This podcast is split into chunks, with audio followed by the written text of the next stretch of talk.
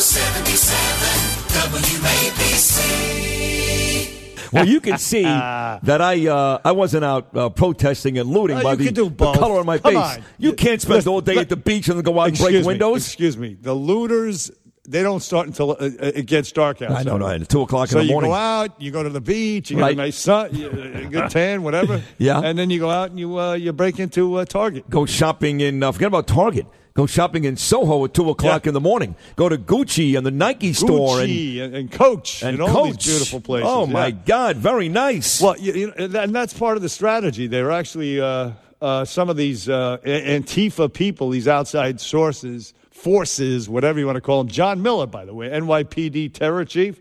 I mean, he's he's all over that. He said he he's got inter, intercepted communications, encrypted communications, uh, instructions on how to do this. Yeah, yeah. I mean, so he's just one of many. Uh, one of many. The president said he's going to label dom- uh, uh, uh, Antifa uh, domestic terror organization, and you have others. You have Marco Rubio, and um, and even uh, people like uh, this creep Keith Ellison, who's taking over. He's actually taking over the uh, the prosecution of the cop. This guy too, and he was uh, in in uh, January of 2018. I believe it was January of 2018. Just look it up. You got a picture of him holding uh, an Antifa guidebook, and says, "This now I know how to put uh, uh, fear in, in the hearts of Trump supporters." And he's holding up an Antifa guidebook, and he's in charge of. Yeah. the- Well, we know about this him guy's anyway. the Attorney General of Minnesota. He used to be uh, number two in charge behind Tom Perez in the DNC. He hates Jews. We know that. Yeah. Now, I was talking to uh, our owner, John Catsimatidis, this morning, and uh, it seems there are three different groups of protesters right now. The Antifa, which you just mentioned. There are actually some people that are peaceful protesters. There are some that are out there actually trying to make a point, whatever point that is. Oh, No, no, there, there, are protesters and there are rioters. Right. So there's three. You have the protesters who are who are out there for, for their cause, the rioters, which is the Antifa, and then a third group, which he talked to me about this morning, which is money coming from China, maybe even as as payback for Hong Kong. That's exactly right. China is they're trying to exploit this whole thing. Do you have that Rubio clip? Rubio sums it up. Marco Rubio sums it up beautifully. Uh, I asked for this clip overnight. I don't know if we have it. If we have it, not yet. No, we don't have it. So, uh, yeah, Marco Rubio. No, they're all over it. They, they know that China and outside forces, maybe even Russia, trying to exploit this stuff. And I would add one extra uh, as far as the, the groups. You have some of these peaceful protesters. Uh, what, uh, from what I read, researched overnight, and you know, uh, uh, would read up on John Miller, and what he said and what he's saying. Uh, you have these Antifa people. What they what they'll do is they'll smash the window, or they'll cut the they'll clip uh, the uh, the fencing. Right. They'll set the stage for these peace, peaceful protesters, those among them who are more excitable, to actually do the rioting and the uh, looting. Right. That's right. Yeah, so it's it's like they know what they're doing. They have a plan. You have, in fact, these two uh, uh, schmuck girls who came in from Catskill, New York, and threw the Molotov cocktails. Yes. from Catskill, New York. They're outsiders. They're total Antifa people. I mean, this is all all organized, orchestrated, and then and then there was two two people who threw uh, Molotov cocktails. One of them, believe it or not, is a uh, he's a graduate of Princeton. He was furloughed from his law firm in April, and he had a female with him. She's a Fordham Law School graduate, Uh, Ivy another Leaguer, attorney. yes, an Ivy Leaguer, two attorneys. Oh yeah, you, you'd be surprised when you see some of the folks that are involved in this. But again, those are not the the angry protesters that are upset because they feel like there's racism or they feel like there's uh, too much police brutality. Those are the folks like you're talking about, Bernard, who have an agenda which is basically destroy Donald Trump, destroy this country, and Well, cause as much know- anarchy and chaos as possible. You're right. Destroy Donald Trump, of course. He is the man in charge now. But these uh, anarchists, really, they go back. They go way back. They go way back to the '90s. I remember in the I was at the uh, 2000 Democratic National Convention in L.A. They were there. And that was when Rage Against the Machine was big. They were there. They go to these, oh, you know, these um, uh, global conventions like at Davos, Switzerland, and they cause chaos. And, and they've been there. So now it's, uh, but but in this case, apparently they were lying in wait. They're like, okay, something's going to happen, and when it does happen, we're going to pull the trigger, and this is what you're going to do. You're going to go there, you're going to do, you know, and it's all they have it all planned. And uh, e- the latest news too was last night. Of course, Friday night, the president. It's been confirmed that he'd spent time in the bunker in the White House. and uh, a, a, a, whole bunch of Secret Service people were injured. Anyway, uh, he did so again last night. Uh, apparently, they were worried about car bombs. They're Yeah. putting these uh, inf- uh, these incendiaries in, into cars, and they were worried about car bombs, and they put them in the bunker again last night. As they some, should. Some outlets are reporting that. as they should. I mean, you saw what was going on right outside the White House. So we, we've seen that already. And yes, it, it only takes one explosive in a car to do even more damage. So it's not as if there wasn't even some of that outside the White House. There was. Oh, it was bad. I mean, and that's why he, when he tweeted uh, the vicious dog thing, which people uh, misconstrued as you know harkening back to the days of uh, the civil rights, and you have people like uh, Chris Wallace and David Muir repeating that. No, he's talking about the, the they do. They have vicious dogs in the White House. The, the Secret Service has them if somebody breaches the White House walls. Right. And that's what he was talking about. In fact, during the Obama administration, somebody did breach the wall, and the dog, the, they had the dogs go actually went after the guy. He Uh, meant literally dogs. He literally, Literally dogs. vicious dogs. Right. Uh, they have the, they, the Secret Service has them in the White House, waiting to go out and, and attack anybody that breaches the walls. And so, anyway, it was a hairy situation there Friday night. He still went out to uh, watch the rocket take off on Saturday. Oh, how great was that? Could, could we just take one second to talk about something really cool? I actually came in from uh, we're taking a walk down by the river, Danielle and I, and we came in at about three fifteen to make sure we caught this. And when in fact they made it past that first hurdle, and you saw the two astronauts actually kind of putting their fist up and working with the equipment inside that shuttle. How amazing was that on Saturday afternoon? No, it was pretty good. I mean, uh, sadly uh, eclipsed by all the uh, BS, but uh, yeah, it was really. I mean, it's, it's, it made, made you proud. Made you Uh, proud it made me proud American. watching Donald Trump stand there yeah. with Mike Pence and um, who, who was the uh, the lady again? The um, oh come on, the, the lady standing next to Mike Pence. She's another government official, but it was nice. I know. For a couple of minutes, you were really proud to be an American, and then Yeah. some window broke somewhere, and you were embarrassed again. Right? No, it was terrible. I mean, I mean, the fact that uh, and it got such uh, short shrift in the media because of these. Uh, well, understandably, this uh, national wave of riots. But you know, the media, they're unbelievable. You know, Cuomo will have you arrested if you're not wearing a mask. You can go out there and you can break windows and cause havoc and light cop cars on fire. And yet, I heard nothing over the weekend about the lack of social distancing. I know, right? I mean, these protesters, fact- thousands standing right next to each other. Where was the social? Where were the masks and the social distancing? Did Where de, was it? De, de Blasio's daughter got a citation uh, when, she, got, ticket, when she was arrested for unlawful assembly. She didn't get a citation for uh, a lack of social distancing. of course not. No. Uh, what, what, what the hell happened? All of, all of a sudden, that's not a big deal, right? I guess not. Right? You, you didn't see CNN last night yelling and screaming about social distancing. Here's Marco Rubio on the outside forces. protesters have been largely peaceful. They are not the ones looting and burning and hurting people.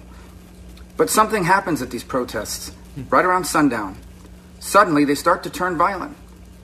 And they start to turn violent because some people show up.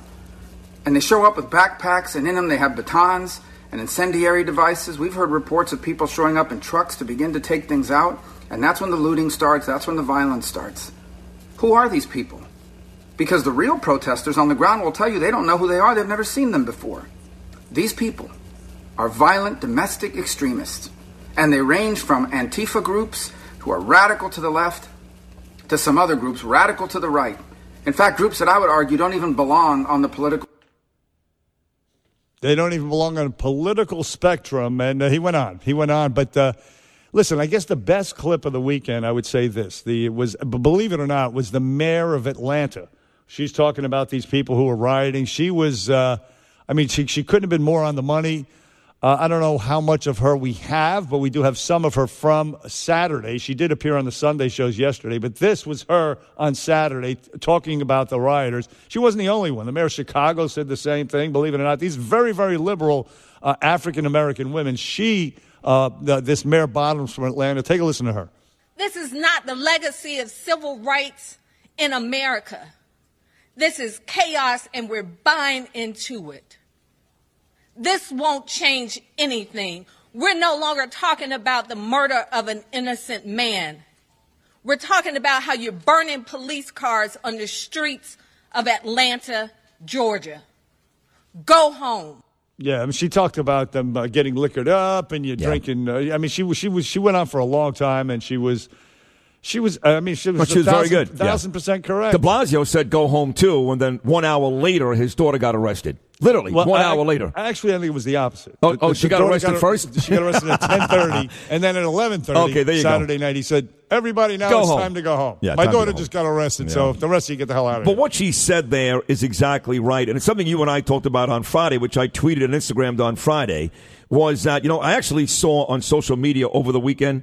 I counted about ten different posts that uh, had George Floyd's name incorrect.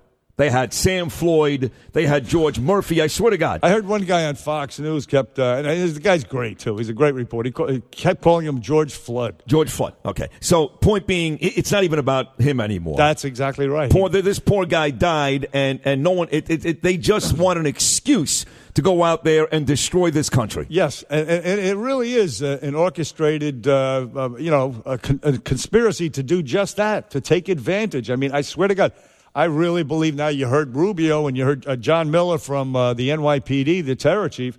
This was a plan. This they were lying in wait for this to for something like this to happen. They and they knew it was it was inevitable that something like this would happen, and boom, they pull the trigger, and it's happening. So now, if you uh, put this in kind of a, uh, a category of comparison, I'm a sports guy, I can't help myself. And I give you two other moments in time like this. This is where you're going to be great. Rodney King, Los Angeles, Michael Brown, Ferguson, Missouri. How does this rate compare to those two?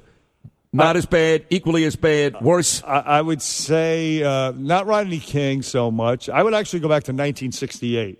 All the way back there to the actual riots. Yeah, I would actually go back to 68 to make the comparison. It, wa- It's as bad as that. It's an election year, and it says why the riots. Uh, then they also the riots encompass. They weren't weren't only race riots. They were also uh, anti-war riots. So I mean, but the scale of the riots was as- this this weekend was as great as the scale of the riots then.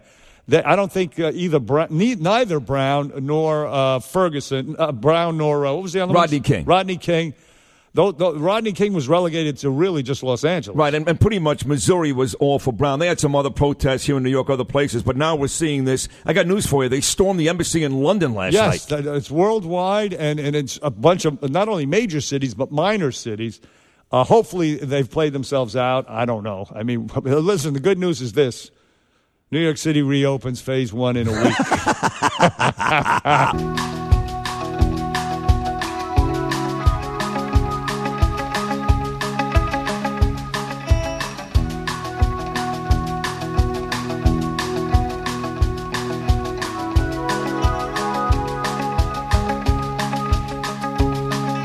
Pretty apropos song for the morning. Bruce Springsteen, I'm on fire. 625 on your Monday morning back here on the Bernie and Sid in the Morning Show on Talk Radio 77 WABC. Rich Lowry and possibly Bernie Kerrigan has stopped by today. I, I did, um, as I told you, Saturday we watched the um, the rocket launch. That was great on this otherwise hectic, chaotic, horrible weekend.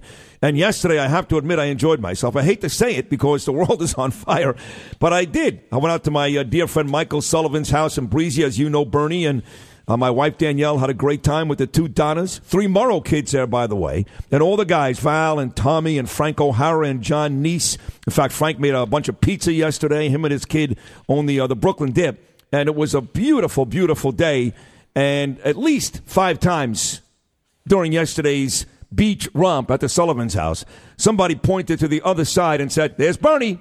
Now, they couldn't see you, of course, but uh, you're, you're out there on the beach, I'm weren't on, you? I'm on that next island. Uh, do you cross that uh, sound there, or whatever it is, between those two islands? Yeah. Uh, and uh, I am on that island. I'm on the other side, but I'm on the island. Yes, down about I'd say from you About 12 miles? probably uh, yeah 10 miles, 10, 10 to 12 Because. Mike's wife Donna actually bike rides at uh, to your neighborhood and yeah, um, yeah stands I- I outside your used- house. I used to run down to that Atlantic Beach Bridge there. I Oh, used- you did? I used to run from my house to there and back when I was training for the half marathon. By Riis Park, you went down no, to the no, be- no, no, no. I didn't. I didn't. No, I don't cross any bridges. No bridges. I stay on my island. Just stay there. That's the rule. Yeah. No bridges. None of that. So if you go to my Instagram page at Sid Rosenberg or my Twitter page at Sid Rosenberg, even Facebook Sid Rosenberg, you're going to see yesterday morning a picture of Joel Osteen. and you're saying Joel Osteen. What, are we? What, are we talking about here? You know, I love Joel Osteen. Yes, I do. I don't know why I love the guy. I mean, I get more more emails and tweets and Instagrams. He's a crook. He's robbing people and oh, whatever. There's, there's, an old stereotype about these uh, preachers, uh, and a lot of them used to be. They were. They were con men and all. But Joel Osteen, by all accounts, is a very sincere guy. Although uh, during uh, the Houston uh, uh, hurricane, right they did accuse him of not allowing people to come in, people who needed uh, shelter, right. to come into his uh, his potch his church, church or yeah. whatever, yeah. because they might mess it up. But he claims that that's not the case. Right. So he's uh, he's on Sunday mornings like ten different channels. So I get up yesterday morning, I have my cup of coffee, I go to the channel one first, which is uh, New York one and uh, they're showing the riots all over the country and stuff burning. I, I, I, can't do this. I can't do this. So I go to Channel 2 locally, and they're showing the riots. I, I can't do this. I can't do this. So I go to Channel 7, they're showing the riots. So then I go to ESPN. I go. What are you looking at? Davy and Goliath or Gumby? Or? I would have loved that Davy and Goliath. Yeah, I right? love that show. That would have been morning. great, right? Or the Bowery Boys somewhere. Perfect. So I go to ESPN. I go, this this is fine. I, I, nothing's going on. I understand, but maybe there's news about Major League Baseball. Maybe the NBA is coming back. And I get the ESPN. I swear to God, and they're about to go to commercial, and the reporter goes, "And when we get back, we'll get the players' reactions to the death of George." I go, "Come on." So now you get these these NBA players. God bless them. God bless them. Uh, they can't even string together a sentence, some of these guys. And they're out there yelling and screaming about George Floyd. Then you get this LeBron James, who I used to really love LeBron. Don't forget, I was in Miami when he made that announcement. I'm taking my talents to South Beach, teaming up with Pat Riley and Dwyane Wade and Chris Bosh. And they did go to four successive NBA finals and won two championships. And he was always that guy, never got into trouble, right? He was always the guy we spoke so nicely about, LeBron James. He has become yeah, one of the most polarizing athletes that I've ever witnessed in my 53 years on He's this planet. very hateful person. Right? Very, yeah, no doubt about so it. So he comes out yesterday and he tweets this. LeBron James tweets this. Why doesn't America love us too? So I sent a tweet right back to him because he knows who I am. And I said, LeBron, you know how many millions and millions of little white kids wear your number 23 Cavalier jersey, your number 23 Laker jersey, your Miami Heat jersey? Millions and millions of white kids that love you very, very much. What the hell are you talking about? What's he talking about, yeah, Bernie? Exactly. No, listen, uh, uh, it's a good question. He's got he's, he's, he's talking gibberish. He's talking nonsense. He's, I mean, uh, he, he it's, it's, this victim culture is very alluring, very appealing to people. But dangerous. They want to be victims. But it's become dangerous. Of course, yes, because, uh, because well, he's a hateful person himself. So he wants to hate, and that's, uh, that's the, the, the, best way for him to manifest it is to pretend that he's some sort of victim. And, and a victim by who? By, by, at the hands of uh, white people, I guess. Uh, so yeah, yeah, he's uh, he really is like you said, polarizing. And he's speaking of people who can't string together a sentence. He's no Kobe Bryant. He's no Michael Jordan. He's a stupid person. And on top of that, you know, you would think of all the weekends when a certain former athlete would be the guy that would be the face of this because he was only Instagrammed and tweeted about 10 million times over the last three days. And that, of course, is the, the picture of police brutality in this country. Former 49er quarterback Colin Kaepernick. Where's he been? Isn't he the face of all this? Yeah, he tweeted out last week something, uh, but I haven't seen or heard him. But again, that's why I've said that for a million times. Why uh, Colin Kaepernick has not done TV shows, doesn't have a show on MSNBC right now, is because again, as soon as he opens his mouth, you see how really stupid he well, is. Well, you have said for a long time, you know, I'd, I'd, be more patient with guys like Kaepernick if he could really articulate what exactly yeah, yeah, he's so upset about. and I've been asking for years and years when people talk about systemic racism and the police, well, come on and talk. Let's talk about it. Let's have a conversation. There is no look. The, the fact is, this is a fact. But they don't, they don't. There are millions and millions of interactions, millions in this country between police officers and black people millions and millions of interactions. We're not witnessing hundreds of deaths. So I said that to my cousin, lives in Atlanta. She goes, You just don't get it, man. She goes, It's not just about the people like George Floyd that get killed. She goes, My son, I told you this story. He's 13 years old. If he walks down the block and there was a crime committed, then they stop him. And I said, well, wait a second, Kyra. I love you to death, but at some point, we all need to have a very adult conversation. It's not just by chance that her son, who's my cousin, I love him, is a black kid and just gets stopped for no reason.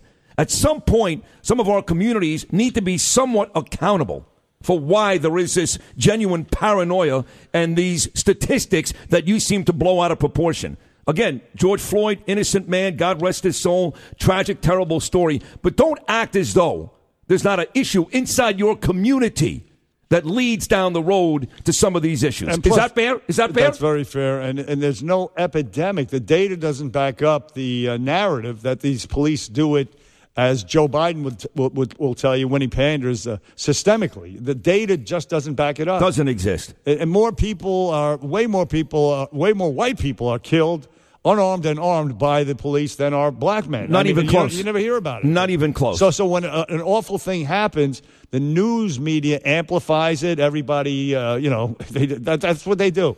They, they disproportionately report on it, obsess over it, and you get that perception that, yeah, this is happening all the time, and it's not. I was kissing Valentino by a crystal blue Italian stream. Oh, such happy music. I Manic Monday. Yeah. The Bangles, Susanna Hoffs, she was cute. Oh, she is cute. She's alive. I guess. She was I. She was cute. Real But- cute. Uh, but it is, uh, I guess it's sort of manic. I don't know. I, I'm you don't know. It, it, it, well, it's it's an awful Monday, but it is the first day of June. Today is the, the beginning of uh, what they call meteorological summer. Today is that, and that's a good thing. I mean, we have three more weeks where the days get longer, and um, I mean, you got to savor it. You know, I- look. Days get longer. Every day now feels like a month. well, you were just saying how what a great two days you had. I had. a lot of people. uh, Look, the the, the, Central Park uh, meadow was crowded with people. Yeah. Not every place is uh, mired in riots. No, no, no. A lot of people are living their lives uh, sort of insulated from it, but of course, again, to, to use the word, it, all this gets amplified on the media, and, and it really it is. It has, has, has become widespread. All kind minor, major cities, and all of that stuff. It's mostly at night. I mean, for example, Saturday afternoon when I was walking down by the water with my wife, there was a protest going on. They even said to us, "You sure want to go in the park?" We're like, "Why not?" Riverside Park. And um, well, there's a protest going on. We actually thought about heading home, but we went through the park anyway, and it was peaceful. It's the stuff at night when people like me and you are asleep.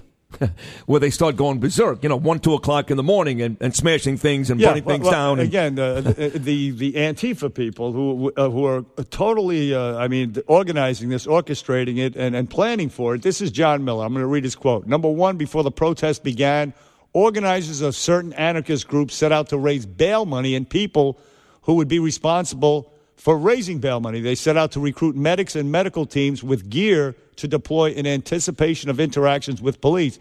The gear he's talking about are uh, incendiaries for cars. Yeah.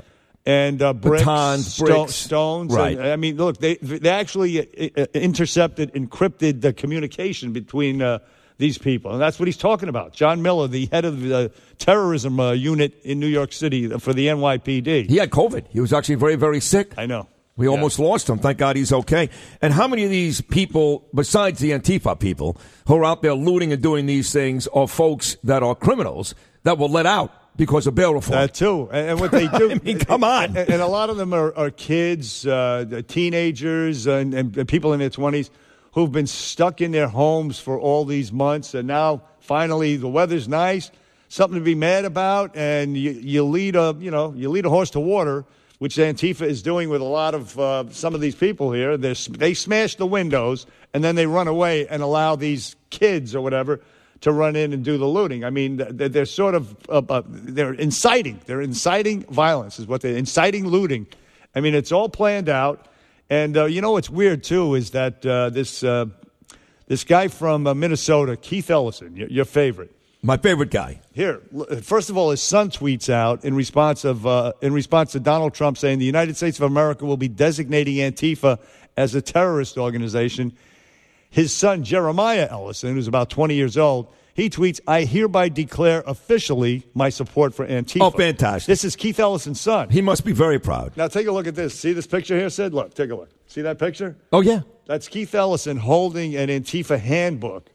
And he writes, uh, This needs to be shared far and wide. This is our very own uh, Minnesota Attorney General. Oh, no, that's somebody else writing. Uh, he wrote, anyway, that uh, this puts the fear of hearts in. Oh, here's, here's what he writes Antifa, the anti, anti fascist handbook. By the way, they're anything but anti fascist. They're the epitome of fascism, is what they are.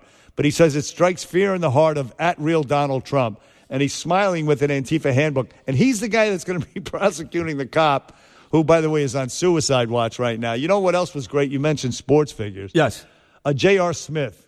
He beat the hell out of uh, he, uh, this uh, little white uh, Antifa punk, smashed his window as they were marching by his, his home or something. And he chased this kid down and he beat the crap out of him. It was the best video of the weekend. Him stomping him, punching him, kicking him. And uh, I guess he got called out on uh, social media. He tried to explain himself. He doesn't, believe me, you don't have to explain yourself. And uh, Dermot Shea, he said that what we saw Saturday night was a mob, not a protest, was a mob. That was Dermot Shea.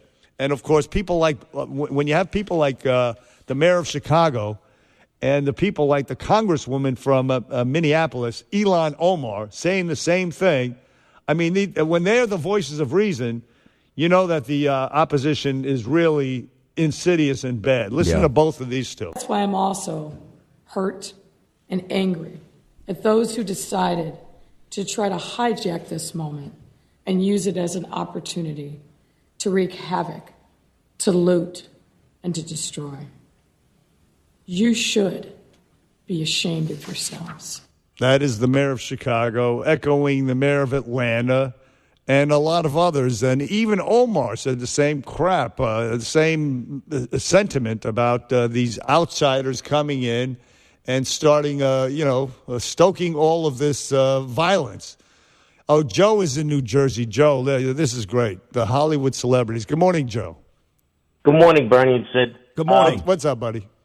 Dude, crazy times. But, you know, you hear these uh, Justin Timberlake telling his fans to raise money to pay for the bails of these people. And then and Van Jones comparing the protesters and rioters, the rioters to the Boston Tea Party, and then that slob, Patton Oswalt, compared these protesters and rioters to the soldiers who stormed Normandy Beach. Are you kidding me? Yeah, I mean it's sickening. Hey, listen, you had thirteen, uh, no, no, uh, uh, no less than thirteen Biden staffers, thirteen Biden staffers contributing to bail out these rioters, these looters who are victimizing minority businesses, at least uh, in other cities. Last night they targeted some up uh, upscale stores here in New York, but no less than 13 Biden volunteers donating, and also Seth Rogen, also uh, Steve Carell. Correct. Pe- People Right. like that. It's unbelievable that they're doing this. Uh, thank you very much, Joe. Listen, the other thing that happened was the, and and I swear to God, this is where your fake news comes in. Uh, uh, it's really disgusting. ABC News last night, your boy David Muir, he led with this My story. boy David Muir. Yeah, he led with the story that like these these cops who were they were actually entrapped by a mob, two SUV vehicles. Now this is in the wake, of course, of uh, vehicles being uh, uh, uh, uh, thrown, ha- having Molotov cocktails thrown at them. Uh, You see in the video they have bottles being thrown at them. They're they're, they're surrounded by a mob. What am I going to do? Am I going to be George Custer here? Or am I going to get the hell out of here? Well, they got the hell out, and they did it very, very slowly. They drove slowly. Nobody got hurt. But uh, people are like, oh my God, the police drove their vans into uh, the, the, the mob, the crowd. That's not what happened at all. They, No. they drove very, very, again, they, they could have. And, uh, you know, if, if one of them had panicked, they would have driven into the crowd, and a lot of people got hurt, would have gotten hurt. Nobody got hurt. But th- they're trying to create the perception that the, the cops are driving uh, in, right into the mob. They don't care about anybody. Now, the mayor, to his credit, actually defended the cops. Listen to him. I don't ever want to see a police officer do that, period. Period. Ever. But I also know that there was an extremely dangerous situation, and the one thing they couldn't do was stay there. So rather than me theorize, let's get you the facts of both the police investigation and the independent investigation. And so it's clear that a different element has come into play here who are trying to hurt police officers and trying to damage their vehicles. And if a police officer is in that situation, they have to get out of that situation. The video was upsetting. And I wish the officers hadn't done that, but I also understood that they didn't start the situation. The situation was started by a group of protesters converging on a police vehicle, attacking that vehicle. It's unacceptable. So the officers have to get out of that situation. Where it's happened in the last 48 hours, they have. But what I want to see is that we get these violent protesters off the streets because the people in New York City, everyday people, are not doing this. They just don't do this to police officers, and they don't do it to police vehicles. He sounds Wow. ne- next to the mayor of uh, Minneapolis. He sounds uh, like Rudy Giuliani. What happened to him? I, I know. Well, I mean, thank God. I mean, th- there's some voices of reason. I mean, even in this time with with these crazy people who we, we would never think would utter uh, sane and reasonable assessments, you heard it right there. The, one, the the mayor of Minnesota, by the way, he's responsible for all this. Not Minnesota. I mean Minneapolis. Minneapolis. Jacob excuse me. Fry. Jacob Fry was Yeah. the one who authorized. Oh, the- yeah. the- who ordered the police to evacuate the third precinct. If he had nipped all that crap in the bud, It would have been much better, right? In fact, Every, if everybody got their, uh, you, know, their orders, marching him. orders From from, watching what happened in Minneapolis. Yeah, in fact, we had uh, my cousin Norm Coleman on Friday. He was the mayor of St. Paul, the other twin city, and he was uh, pretty measured with you and I. But then he went on John Catsimatidis show, and he uh, opened up a can of whoop ass on Fry and uh, some other folks in Minnesota. In fact, it made the Hill, it made the Washington Examiner, and he said exactly that. That if he was the mayor, he would have done exactly Of what course, you just and- said, Bernard, and it never would have escalated to the point where it got because this Jacob Fry is a complete idiot. Well, and I, and I did ask him that. I said, look, if if he had stopped it on uh, on night one, do you think we would have had night two? And your, your your cousin, excuse me, agreed. Yes, you got to stop the first bottle thrower. You got to stop the second one. You got to stop the third. That's how you stop riots from metastasizing. And so, uh, anyway, I'm glad he went on the Catsimatidis and said the same thing.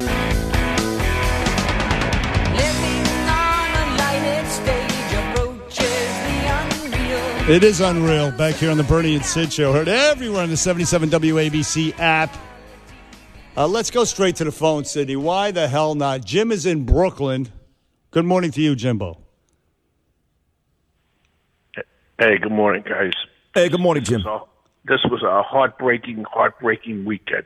I'm going to give you a real life situation that my son-in-law, he was a cop in the four four, he's a sergeant at three four, worked in Brooklyn all weekend. Now they're pulling in some people. This guy had just lobbed a garbage can at the police. He grabs the guy, and it turns out to be his former teacher at Brooklyn Tech. Are you kidding And me? te- I swear. And he tells him he's so disappointed that he be- that Bobby became a cop. And then he tells him, "Get ready." He says because if Trump gets elected, you're getting this every night in America.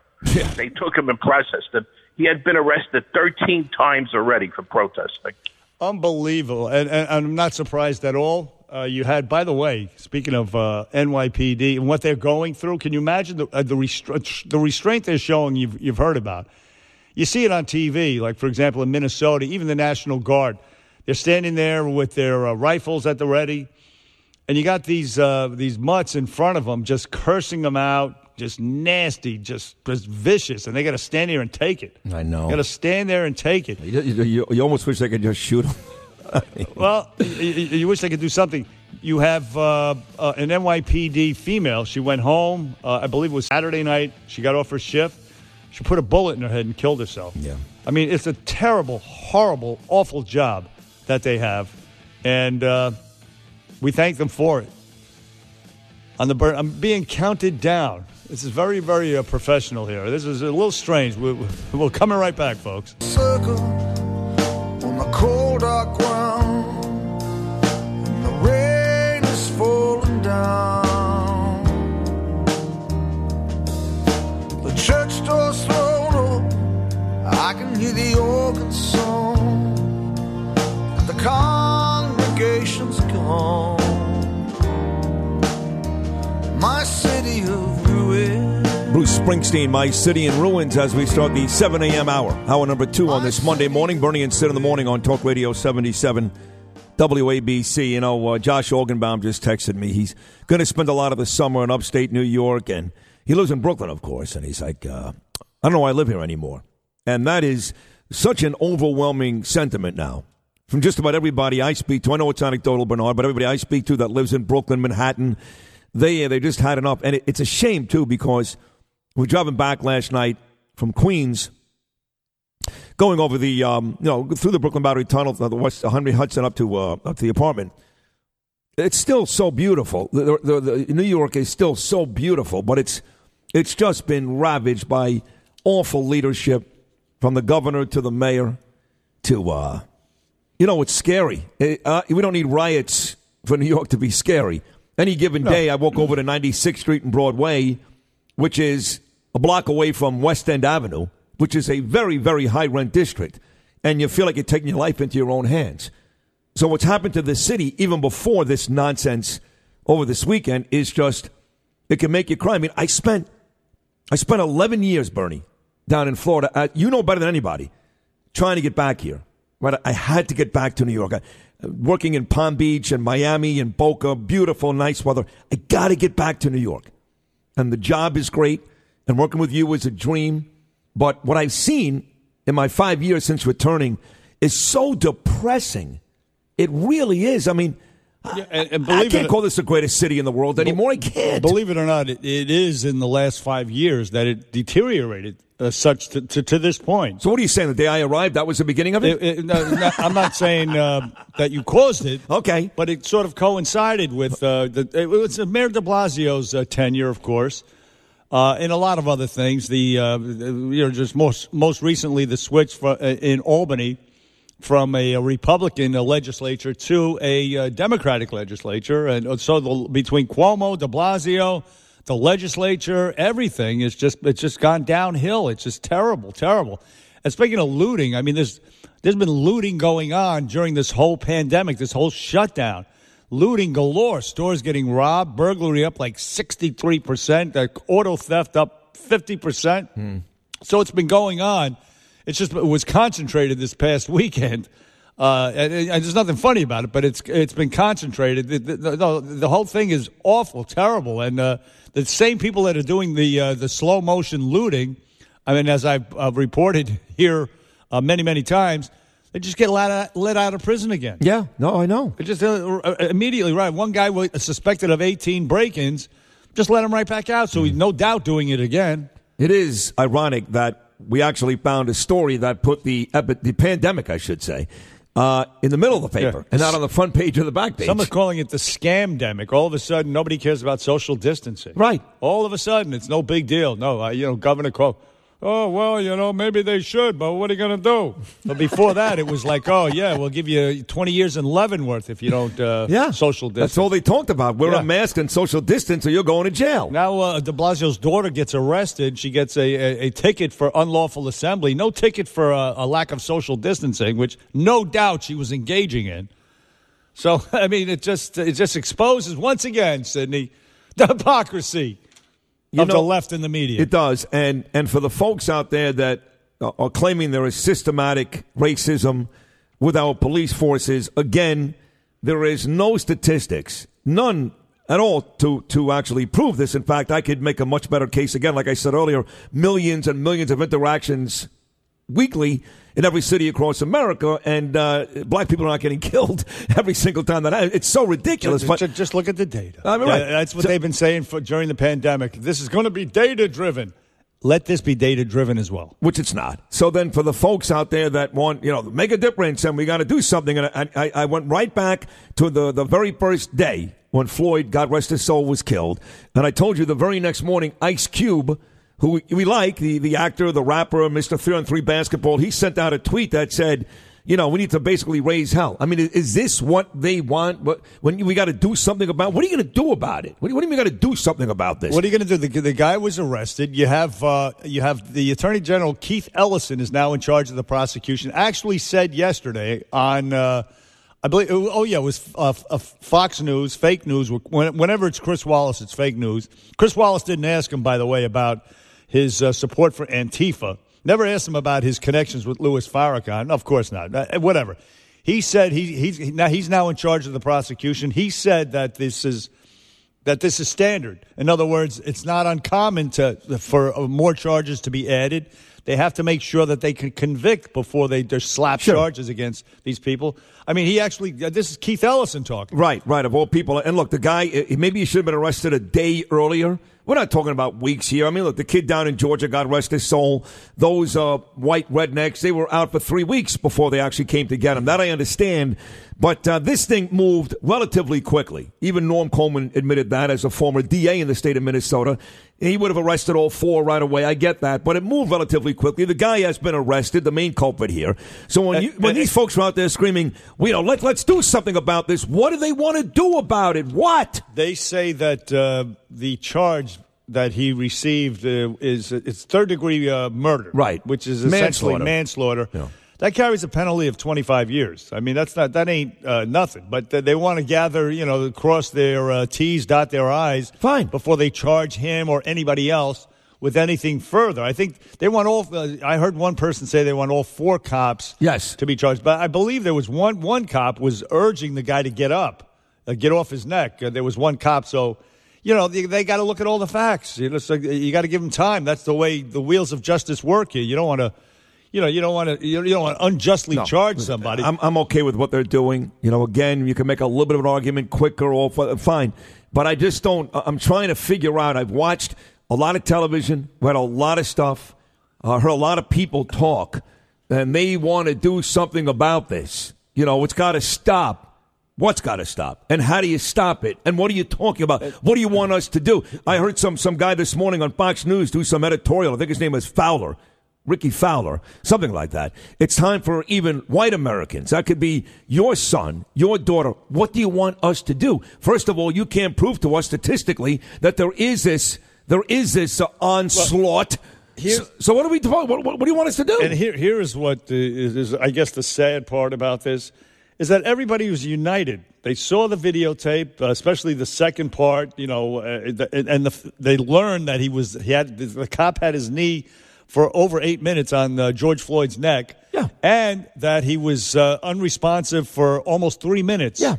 They, everybody, so everybody was unified in their, you know, their horror at what happened. I, I didn't hear We- one person defend this cop. Not No. white, not black, not yellow, not green. Nobody's defended this You- cop. you Nobody. People come out, uh, everybody from Bernie Kerik to uh, Trey Gowdy to all kinds of Republican types, you know, uh, cop supporters. The president. saying this, the president of the United States, this is horrible. Yes. the president immediately uh, implemented uh, or, or directed the attorney general to start a FBI DOJ investigation.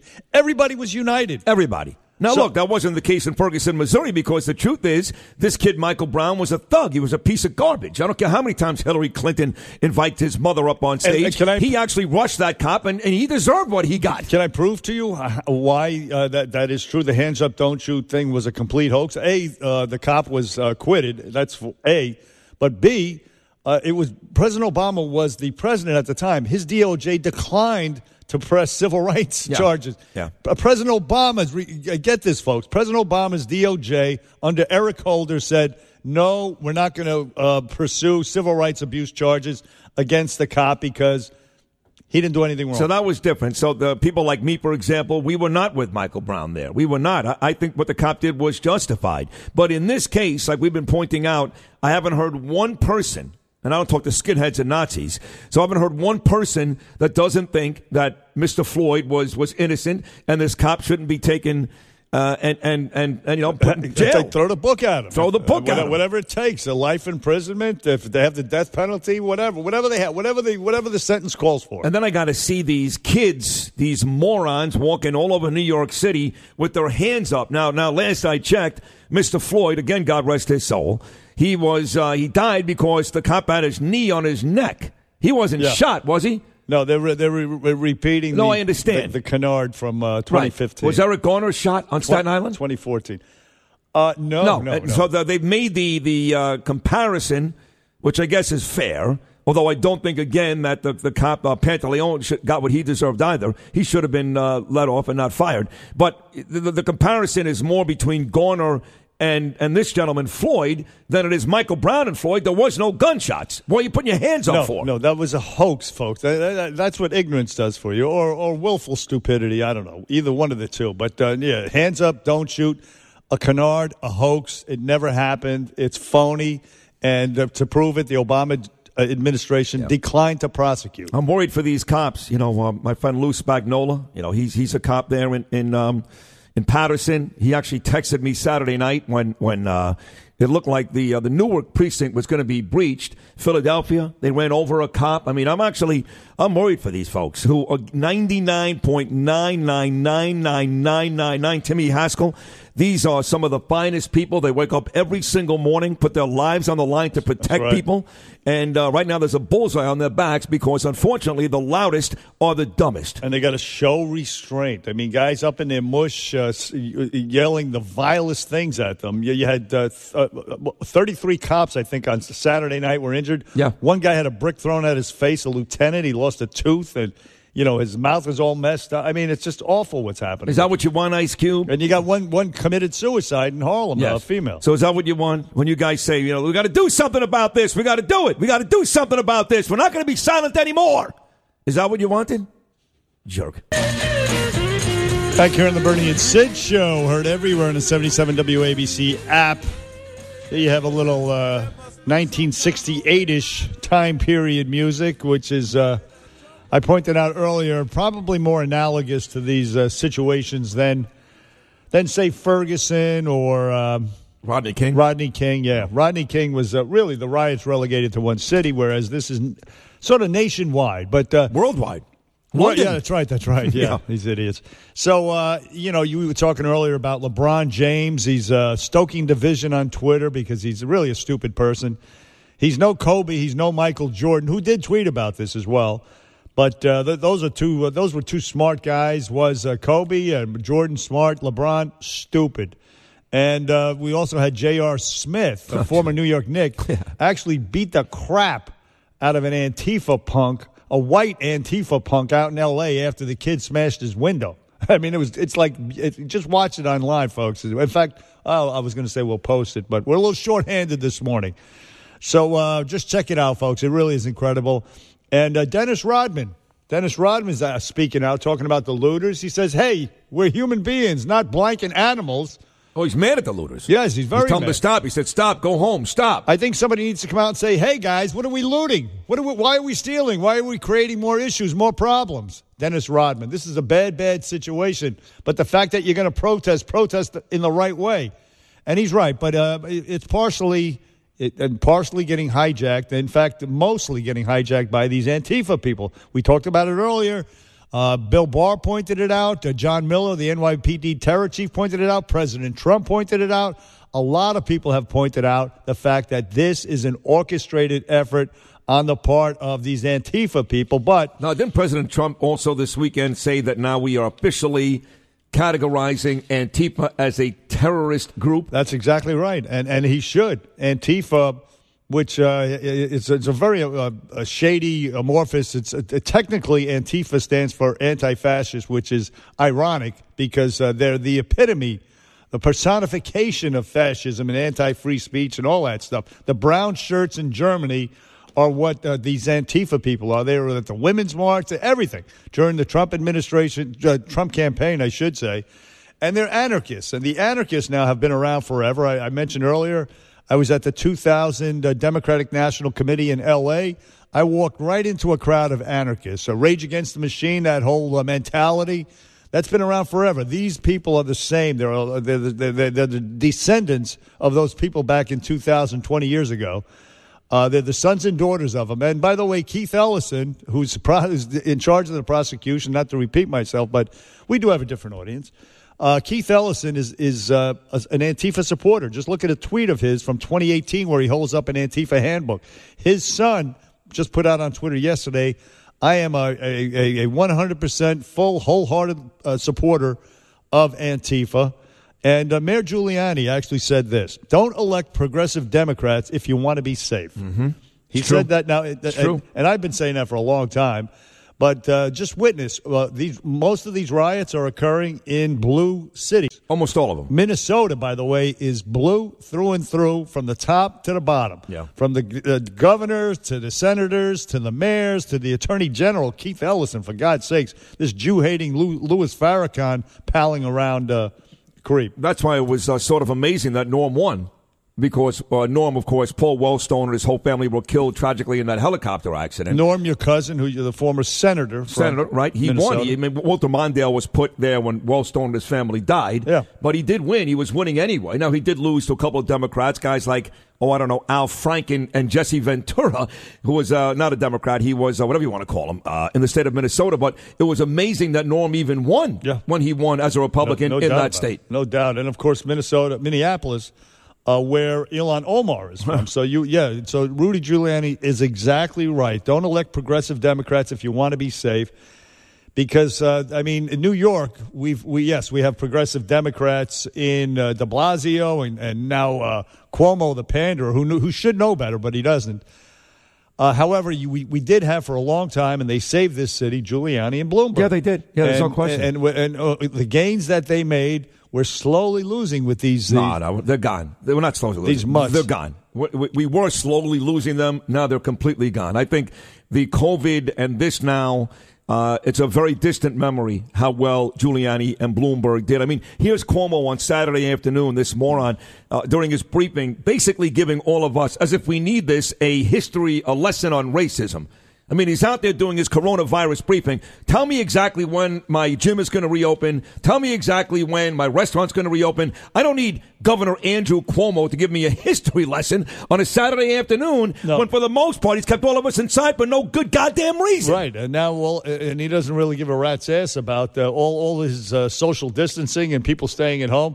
It's all out the window now. It's been exposed, and nobody cares about it. Yeah, Governor Cuomo should uh, he should just shut the hell up and reopen. We we got to reopen this place right now. Right. Phase three. Right to phase three. Right, we, we, right, right, right to phase four. Everything wide open because uh, part of this uh, this looting in New York that went on, especially last night, was because there's no people on the streets. Nobody out there. If there were some people, it wouldn't be as it it wouldn't be as bad. It wouldn't be as blatant. Uh, it just wouldn't. And and so it's time to reopen and get commerce going again because yes, uh, these guys have driven this city, both Cuomo and De Blasio, into the ground. It takes years and years to come back from uh, this sort of rioting and looting. Unfortunately, it wasn't the extent wasn't that great here as it was, say, in Minnesota and other places like Philadelphia was bad Terrible. yesterday. Philly was terrible. But but we still have a chance. Uh, oh, reopen everything right now, and let's not turn this place into Baltimore and Detroit because that's where we're headed. Boy, it is rough. Watching scenes from Portland, Oregon, Santa Monica, out in California, the whole country. And uh, even as we talked about earlier, the embassy in London, it's gone worldwide now. Uh, one, one more quick note you know, setting the fires and all that stuff is bad enough. But when you get a hateful group like Black Lives Matter, and that's all they are, when they desecrate St. Patrick's Cathedral, that's, that's kind of where you have to draw the line, no? Yeah, I mean it's pretty offensive. Look, St. Patrick's Cathedral of all places I mean, really? is uh, w- was that Black Lives Matter? Do we know? yeah. yeah. Well, it's they they wrote Black Lives Oh, Matter they did. Okay. on the church, yeah. Sons of bitches. And right outside of Harvard, I remind you, when I took Ava to go see Harvard, right across the street is like the oldest church in the history of this country, and they've got the Black Lives Matter flag on that church too. I, I don't understand. They're a hateful group, and they were built on a lie. I just don't get it. Anyway, Rich Lowry is the editor of the National Review. He's a big star on the Sunday morning shows, and he's great here every Monday morning. Our friend Rich. Rich, good morning, pal. How are you? Hey, Rich. Hey, fellas, good. How are you? Great. So answer this for us. Uh, Bernie and I have uh, worked very, very hard to find the statistics that prove that there is, in fact, systematic racism inside our police forces around this country. And what we've noticed is there are millions of interactions, millions, between cops and black people, and uh, millions don't die. So, can you provide us with some statistics that make sense of why they're setting the world on fire? Uh, I, I can. It's not in the statistics. You know, you do have some of these individual cases where you have bad cops, and th- this appears to have been a, a really Let me, bad let me stop you right there. Do bad cops kill white people too? The answer is yes. Yeah, they do. Yeah, okay. It, it doesn't get the it doesn't get the kind of attention, but I'm open to the idea it it happens more uh, to to black people, but I think it's it's you know it's and the sense of that is anecdotal. Um, but you know this was this was a bad uh, a, a, a bad way to subdue George Floyd. You're supposed to stay off the neck, Now, the, the, the cop's going to have a defense, right? He's, he's going to say uh, he, he didn't die of asphyxiation, and he, he had other underlying health issues, and, and it'll be uh, in that respect they're going to try to make it like the Eric Garner case. Guys, what I think you don't get around though, or I, I just don't understand, is you take his pulse, there's no pulse, and you keep doing it. And and uh, I, I was talking to a, a real smart cop yesterday, writes a lot about this stuff, thinks everyone has the, the story about the hold wrong, you know, that he, he had his weight distributed on both knees, you know, it wasn't just one knee bearing down his neck. He said, even so, eventually you need to realize the guy's in trouble and go into life saving mode, and, and they didn't. I don't think Rich Lowry anybody would disagree with that. I mean, uh, in fact, before the riots, uh, and, and and still now, everybody was, uh, you know, in agreement. It was universal. Everybody was horrified by what they saw, especially uh, you know when, when you knew the facts that uh, almost three minutes after the guy was non-responsive, the guy still kept the cop still kept his knee on the dude's neck. It was just horrendous. But now these uh, these riots, which have been really, it's like Charlottesville. Remember Charlottesville? Of course, you had the one one side was the they were the anti statue people, and the other side, the Confederate statue people. The other side were the pro Confederate statue people. They both got hijacked. One side by the Nazis, the pro Confederate statue people, and the anti Confederate statue people got hijacked by Antifa. That's what you're getting here, the peaceful protesters. If I'm not mistaken, uh, Rich Lowry, I believe you tweeted about this. Antifa, uh, they were cocked and ready for a tragedy like this, and uh, they took advantage of it, and it's been successful for them. Yeah, I think that's an element of it. Now, it wouldn't shock me, you know, St. Patrick's Cathedral wouldn't shock me if that was a white Antifa guy Right. who did it. Because Right. you've had video, there was there was some graffiti. I don't know where it's from. These snippets all run together, but two white girls dressed in black, the, the way Antifa did, were tagging a Starbucks, and this black protester comes like, "What are you doing?" And we've seen a lot of that. We there was a, a really stark example yesterday in Washington D.C. where clearly was an Antifa guy had a hammer. He was going on the sidewalk to try to get bricks up. Um, and and these these black guys, a couple white guys too, but mostly black guys, they tackle him. They they bull rush him over to the cops and say, "Take this guy." Yeah. But you know, on the other hand, you look at you know a lot of the police cars burning and and the looting, and it's clearly um, it's not all, that's not all Antifa. There there are a lot of local residents Yes. doing that. And the other thing about looting, you know, you never really see an angry looter. Everyone's happy looting. You know, it's a carnival. That's true. It's Yeah, they're like party. smiling. They got their headphones in their ears. They're running, almost galloping and skipping, and they do look kind of happy. You're right about that. It's like a block so- party. Yeah.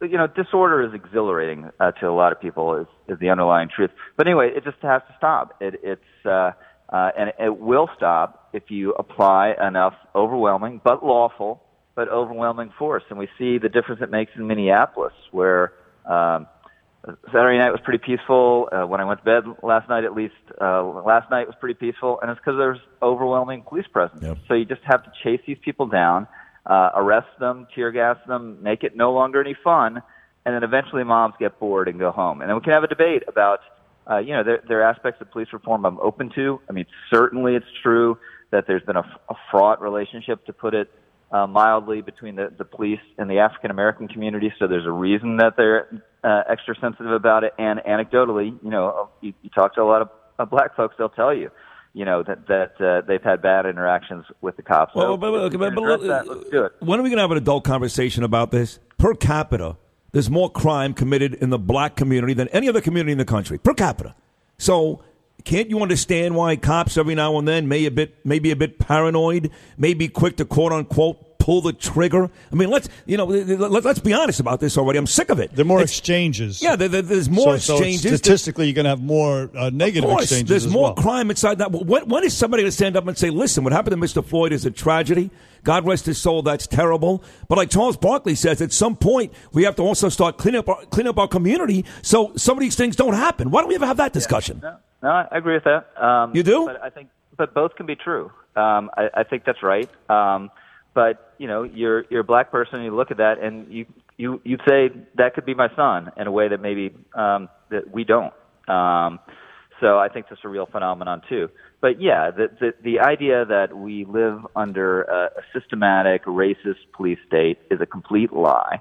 Um, a lot of these cases, not all of them, but you know, the, the snippets of video they're uh, more ambiguous when you look into it, or they're they're a lie when you look into it. Famously, Ferguson was a complete lie.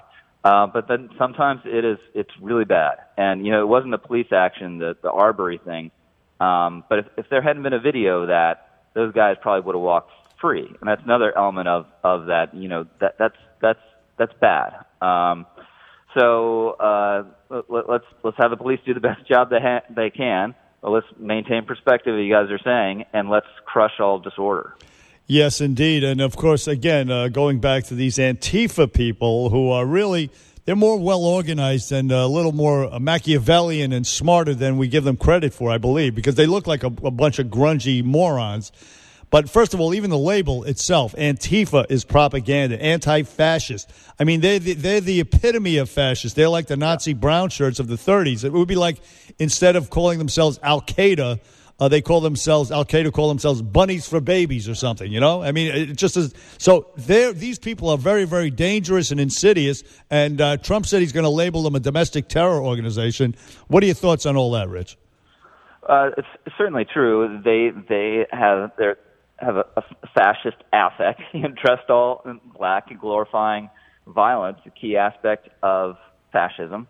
And you know, I've been saying, my magazine's been saying for years, everyone should denounce these people. And maybe there's a small silver lining to what happened happening now that that everyone is. You know, on CNN, I was I was watching Chris Cuomo last night, and he was obsessed with Antifa and. uh Every, every time there's a, a white person clashing with the cops, he's like, "This, you know, this this could be, you know, an outside element."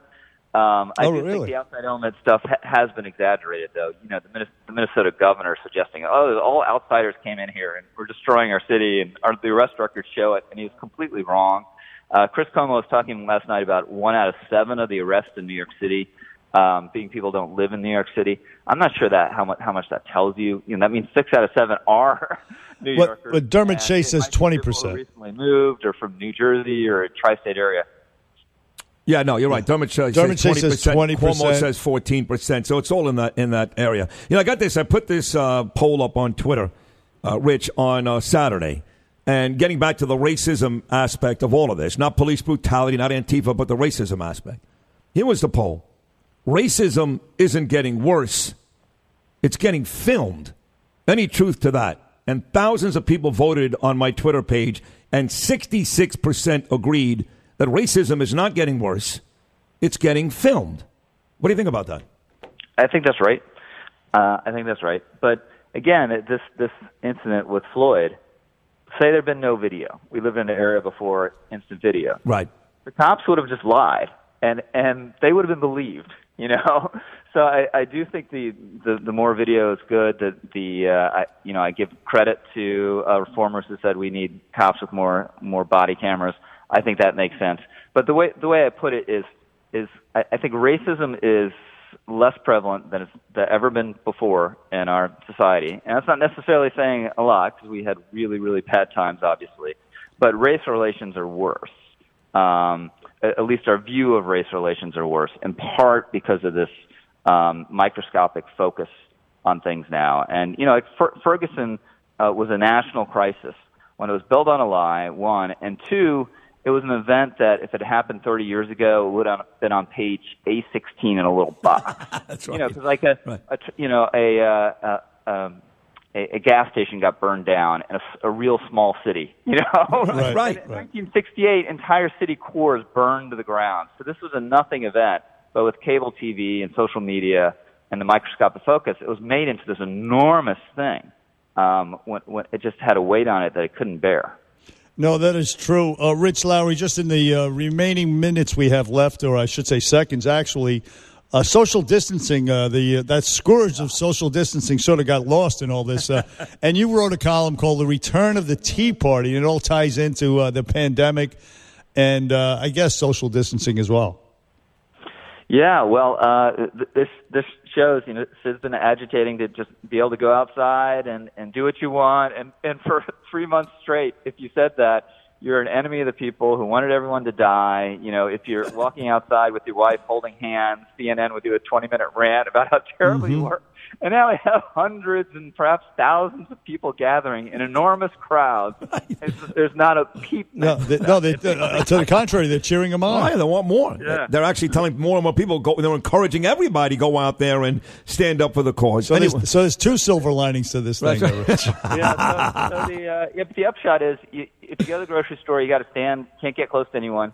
You can't go to the gym or go to church, but you can gather in huge crowds and burn police cars. Right, That's okay. right. Uh, bottom line. Ladies and gentlemen, that's America. That's brilliant, Rich. Rich, thank you. You were great as always. Great job. Thank you so much. All right, thanks, guys.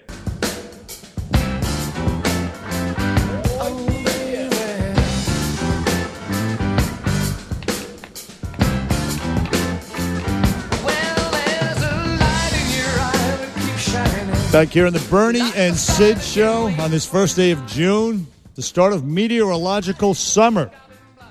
And it is going to get hot this week, Sydney. It's going to get, get into the 80s and humid starting on Wednesday. Saturday was uh, very hot. Saturday was, uh, yeah, Saturday was beautiful. Beautiful. Sunny, uh, but hot. It was about 83 degrees. And, you know, it's funny. And I guess I didn't realize this when I was a kid. I always thought like 12, 1 o'clock was the hottest part of the day. But now it's you know, like 4 or 5 o'clock. When the sun starts to come down, if that's a strong, bright sun, which it, which it is, it's, uh, it's really hot. I mean, really hot. Yeah, well, you're going to get a lot of it this week, so uh, get used to it. And you're going to be saying, "Oh, I wish it was a lot cooler. It's like a sauna in here." But uh, in any case, uh, it's going to be a long, hot summer. Perhaps, if, if if the weekend is any indication, the last four or five days. Well, the weather company actually came out two weeks ago, whoever they are, the weather company, and said that this August will be the worst we will have in 100 years. Uh, when I say a long, hot summer, I'm talking about the violence as well. Oh, God. In, in addition to uh, the heat. Uh, now, some of the latest news uh, last night, you heard about uh, the president spending some time in the bunker at the White House Friday night. And uh, that's when he tweeted out, uh, he's in the bunker, and he tweeted out that uh, if these guys breach the White House, they were trying to get into the White House, trying to get into the gates. If they breach it, they'll be met with vicious dogs and overwhelming uh, power. Now, he, when he said that, he was li- literally speaking the truth because that's what they have in the White House. They have vicious dogs. There was uh, an incident back during the Obama administration where somebody uh, uh, jumped the fence and they unleashed uh, some of the dogs, and, and the dogs went and got the guy. Uh, I remember this clearly. So that's what he was talking about. Everybody tries to make out that oh, he's conjuring up these images of uh, you know these black protesters down in the south. No, he wasn't talking about peaceful protesters. He was talking about Antifa creeps trying to break into his house, in his the White House, for God's sakes, in, during which uh, 61 Secret Service people were injured. So this was no joke. Uh, and, but the, the latest news was again last night he had to uh, retreat to the bunker because it got very very ugly again, and they were worried uh, were the uh, Secret Service and the you know the rest of the security apparatus at the White House about car bombs, about these incendiary devices being put in cars and being set uh, left outside the White House, the gates or whatever. They were worried about that, and uh, we, we, John Miller, the NYPD cher- terror chief, has uh, intercepted some encrypted uh, communication between Antifa, and they are actually uh, shipping to some of their operatives uh, this, these incendiary devices and some of these some of the, some of this gasoline that that that they're making Molotov cocktails out of. And now the president talked about the uh, about what happened in Minnesota because the fact remains that if the mayor of Minnesota, if the mayor and the police chief and and, and the, throw in the governor, they're Minneapolis. all they're, they're all buffoons. Yeah. Mi- Minneapolis, I should say. Excuse me. They're all clowns. They're all uh, liberal buffoons. If you listen to the governor talk, you're like, what? The, how the hell did this guy ever get? Anyway, uh, the mayor is even worse. The mayor makes uh, uh, uh, uh, Mayor De Blasio look like Rudy Giuliani for God's Well, sake. Well, he even looks at. I mean, he's got that goofy haircut. He looks like somebody you would find honestly in Brooklyn. That's One it. of these, uh, you Uh, know, yippee Brooklyn, yes, yes. Bernie Sanders he, types. He has no business, but, but yet they elected him uh, to be mayor. So the president said this about uh, Minnesota and, and I guess Minneapolis in particular. Listen. They've got to be strong. Honor the memory of George Floyd. Honor his memory. They have to get tougher. And by being tougher, they will be honoring his memory. Uh, play the next one as well. It was stupid. When I saw the policemen running out of a police station, for that police station to be abandoned and taken over, I've never seen anything so horrible and stupid in my life. Now that was uh, the mayor, uh, Mayor Fry, I believe his name is Jacob Fry. That was his decision. He called the cops and said, "Listen, you guys get out of that precinct and allow that that that mob to take over, uh, burn it down, and ransack it, and all that." That was Jacob Fry's decision. Now that those first two nights, that was the second night. They really set the trend. They really got this thing. They got the momentum going because this guy decided not to stay. He put the choke chain on the Minnesota, Minneapolis police. Excuse me. He put the choke chain on him, and people saw all around the country what was happening. Hey, we could do that too. And again, these Antifa operatives, they sent their people out. You had right here in New York, you had this some uh, fat white girl threw a Molotov cocktail at a police vehicle, an occupied police vehicle. There were four cops in there. That's right. She's some fat white girl. What, what does she know from uh, you know Oh, police brutality in Brooklyn? Nothing. Nothing at all. No, she's Antifa. These are Antifa people. Two more idiots threw uh, Molotov cocktails at a, a police SUV.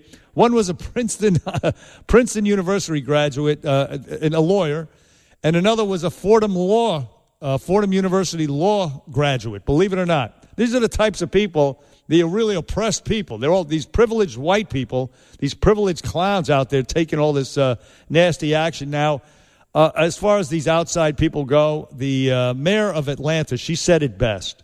And I think we have uh, a very good clip of Mayor Bottoms from Atlanta, very, very liberal lady, African American woman. Listen to her. So, what I see happening on the streets of Atlanta is not Atlanta. This is not a protest. This is not in the spirit of Martin Luther King Jr. This is chaos. A protest has purpose. When Dr. King was assassinated, we didn't do this to our city. So if you love this city, this city that has had a legacy of black mayors and black police chiefs and people who care about this city, where more than 50% of the business owners in metro Atlanta are minority business owners. If you care about this city, then go home and pray that somebody like Reverend Beasley will come and talk to you and give you some instructions on what a protest should look like and how you effectuate change in America. This police chief made a video on yesterday, pull it up on YouTube, where she said she was appalled to watch the murder of George Floyd. This woman did that. You're not honoring the legacy of Martin Luther King Jr. and the civil rights movement. You're not protesting anything running out with brown liquor in your hands, breaking windows in this city. T.I. and Killer Mike own half the West Side. So when you burn down this city, you're burning down our community. Now, you can't disagree with. You want change in America? Go and register to vote. Yeah. Show up at the polls on June 9th. Do it in November. That is the change we need in this country. You are disgracing our city. You are disgracing the life of George Floyd and every other person who has been killed in this country. Nobody could have. Uh, nobody said it better than she did right there. That's pretty good. Nobody. That's pretty nobody. good. That's the mayor of Atlanta, and she's right. Atlanta has a history of uh, one of the only uh, African American cities that did not participate in, in riots uh, for years and years. And, and, then, then, of course, uh, on Friday night, they attacked uh, one of the places they attacked was CNN, which goes to show you that these are anarchists. They don't know what the hell they're No, doing. they actually arrested two cops in Atlanta because it got so bad there. They arrested them for excessive force. She did say, um, you know, you want to make change, go out and vote. So she is implying that we do need change, and she's implying, of course, that we need to get rid of Trump. So that was a part of her speech I could have done without, but the rest of it was very, very inspiring. Yeah, well, she's, she's a very, very liberal uh, woman, but but but she's right though. T- tearing down your own neighborhood, burning down your own What are city. you, what are you kidding me? Idiots. How, how stupid is that? That, but again, that, that's if you believe, and I do believe. You know, like Rich Lowry said, I agree with Rich. I think we're spending a lot of time on Antifa, and, uh, and we should because they're a part of this. But there's two, three, or four groups that are doing this, and and a, and a large percentage of, percentage of those groups are in fact homegrown people. Yeah, and, and you have these Antifa people are inciting those people, the less, uh, the, the more excitable among them, the younger among them, the the unemployed. The Antifa, what the Antifa will do will smash the window and run away, and then let and then these kids see Will it, run in, right. They run in and they Right. start looting, and, and this is how this is all all by design. Now that uh, there's that bad cop in Minneapolis, that scumbag in Minneapolis, he not only killed an innocent black man, but he made it so hard, exponentially difficult for the police in this nation to proceed forward. I mean, can you imagine being a cop now, uh, trying No. to exercise restraint as you stand on line in front of a crowd that's that's bad mouthing you right up in your face and you can't do anything? Throwing stuff at you, spitting at you, And- cursing and at you. Imagine the, the stress on the, the families of these police officers and the pol- police themselves. Uh, every day they go to work, they know they're going to meet up with, uh, they're going to be maybe involved in some of these riots because they're popping up all over the place. Yeah. And it was, in, in fact, one NYPD officer, she was a female, she went home Saturday night after she got off wor- work, she put a bullet in her head. That happened Saturday night. That's how bad it's gotten, and so, and that's how bad uh, uh, some of these uh, actors, these characters are, and especially these uh, really sneaky uh, uh, Antifa people, these anarchists, is, uh, exactly who they are. They're descendants of the anarchists who've been around for a long time, who want to do so nothing but chaos and division. They just hate this country, and uh, they're pretty much succeeding this time around. So I guess this morning, uh, most people don't care about the actual return of the NBA season, or I mean, that was you know it was getting exciting, and the the virus was starting to you know go away, and Oh no, it's like it's unbelievable that, that we at the at the conclusion pretty much of the pandemic we have this. Now we have we have uh, riots in the streets. This, uh, I mean, literally, minor cities, major cities. It's everywhere. Dozens of cities Like uh, I- getting torn down. It's Yeah. terrible. Like I said yesterday, I was uh, Mike Sullivan's house, all Trump supporters. The whole that whole community, you know, are all Trump supporters, and um, they're usually very cocky about Trump winning, and he's a, and to a man, to a man, every one of them was scared to death yesterday, and coming to the quick realization that Trump can can lose. Well, now. let me just uh, uh, reassure them on this point. Remember, I made the point on Friday, uh, the analogy of uh, 1968. Yeah, yeah. And Nixon won. You had race riots, you had anti-war riots. True. And people thought that there's no way, and Nixon won. Right. He won. And you know what? I'm driving home that day at 11:15 p.m. You know what I heard? Uh, a.m. I heard Mark Simone repeat the same sentiment. Well, he took it from you. And Miranda Devine in the New York Post this morning, same sentiment. 1968, they cite people want law and order. Let's they get so. scared. Let's hope so. So the Democrats represent chaos and anarchy. The Republicans represent law and order. And as Ru- Rudy Giuliani says, he said it over the weekend. If you want law and order, you got to elect Republicans. You can't elect progressives. And that's what you're going to get if you elect progressives. And people are scared now. 1 800 848 WABC, 1 800 848 9222. The phones are lighting up. We'll get to all of you. Hopefully, former New York City Police Commissioner Bernie Kerik is still going to stop by. If not, we got it all for you right here. Plenty of opinion, some fun, and your phone calls with Bernie and Sid. We'll be right back. I got my first real six string, bought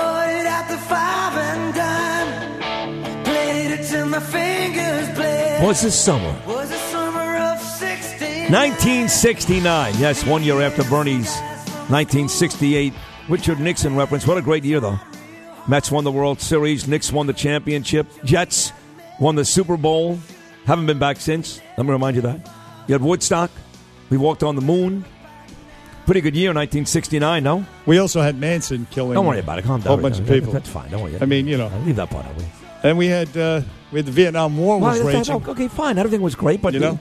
but the Jets won the Super Bowl. I mean, I'm just like, I'm just saying. I understand. Trying to keep it real. But I, it's funny Uh, you would play that song because Saturday there we were, you know, 69 we walked on the moon, but there we were Saturday shooting off a a rocket into space with Yes. two astronauts. I'm I- I'm sorry, I thought that was unbelievable television. I Absolutely. mean, great. It was it was a fant. It's a too it's too bad it all got eclipsed. I mean, it got you know I, I got like a sentence on the evening news, if if if that. I mean, American greatness partnering up with uh, private industry. I mean, this is fantastic. You know, screw the Russians. We're, we're, we're hitching a ride with you guys. No, no more. We got our own thing going. That's here. right. And we got the Elon. We got a private company doing it. Elon Musk, yeah. No, it was great. It was a uh, it was a really cool moment, I thought, and That's capitalism, baby. This is what they hate. This is why they're rioting in the streets. that's right. That's what it's all about. It, I mean, they're exploiting this tragedy, which was a horrific thing, but th- it's the capitalism that you saw on display Saturday that leads to that type of innovation that they're trying to destroy. Make no mistake about it. Here's Tom in the Highlands on line four. Good morning, Tom. How are you? Tom, line four. Hello, Tom. Good morning. Fabulous show as usual. Thank you. Uh, th- thank you very much for playing that uh, spontaneous speech by the mayor of Atlanta. It kind of proves that uh, just because you're a Democrat, you don't have to be feckless like the guy in Minnesota or the guy we have in New York City. I wanted to make two observations. I, I don't know if you guys caught there was a there was a clip on one of the channels last night. The Seattle police had, uh, you know, they had subdued this perpetrator, and um, one of the officers actually had his knee hard down on the neck of of the guy that they were arresting. And the other officer that was assisting and handcuffing the guy, he physically took his leg. He grabbed a handful of pants Yeah, and pulled that. it off. Yeah, I mean that was you know if one of the other guys in in Mini had done that, we wouldn't be going through this. And and number two, and I'm, I'm sure you guys have have have observed this. I, I think a shout has to go out to Mayor Ras Baraka in Newark um, because he has kept the city calm. He's been out there with his people. He's been out there with the cops and community leaders, and the city is safe. I mean, it's it's not on lockdown. There's no looting. There's no destruction, and that's largely due to his leadership. And he's a protege of I don't know if you know this guy, Senator Ronald Rice. Uh, Do not. Rice. But but that's a good shout out. And uh, yes, uh, Newark. You haven't heard anything about Newark. You're right about that, Tom. Well, you know, uh, and that was the hotbed of, of, of the riots. When I was a kid, Sure. I got a few years of you guys. I was actually down there when the riots started. Uh, I had just graduated high school, so I, I think Mayor Baraka uh, really has his thumb on the pulse of this. Yeah, and they were in trouble. They were in trouble Saturday night. There was a uh, there were some reports, I guess, that the precinct was about to be breached in Newark, and they seemed to handle it uh, very, very well. So, uh, thank you, Tom. Thank you for that phone Yeah. call. Let's hope that's not the kiss of death and Newark goes up in flames tonight. that's funny. Let's go to uh, John in the Bronx. He's on line five this morning. Good morning, Johnny. Bernie Sid, great show, man. Listen, since 1960, over 500,000 Americans have been murdered in America. 1960, over 1 wi- million women have been raped in America. You got 60 years of brainwashing Americans. Folks, you're watching the new generation of Frankenstein monsters out there in America burning, looting, assaulting, murdering, pure mayhem. The end result is going to be more butt kissing, 100% pure butt kissing. And don't be impressed by that mayor in Atlanta. She's a flaming left winger, and they're the ones who are responsible John, we know that. We know she's a flaming left winger. We know, we know. But listen, at a time like this, when you talk sense, you got to give you got to give people credit. You can have disagreements uh, politically, but you got to give somebody credit when she calls out people burning down their own neighborhoods. I mean, that is the dumbest blanking thing anybody could possibly ever do. And you don't hear people saying it. You don't hear ass clown Al Sharpton saying that. So you need somebody like uh, Mayor Bottoms and uh, and Mayor Lightfoot in Chicago, believe it or not, flaming lefty liberal who was uh, who had the city shut down and she was uh, she, she acted like a petty tyrant. But on this, she was a thousand percent correct. We've been very critical lately of New York City Police Commissioner Dermot Shea. Uh, in fact, I've made the point. I made it from day one. I thought he was just another Jimmy O'Neill redux, and I think you agree with me. I think that's all he is. And now, how did he do this weekend?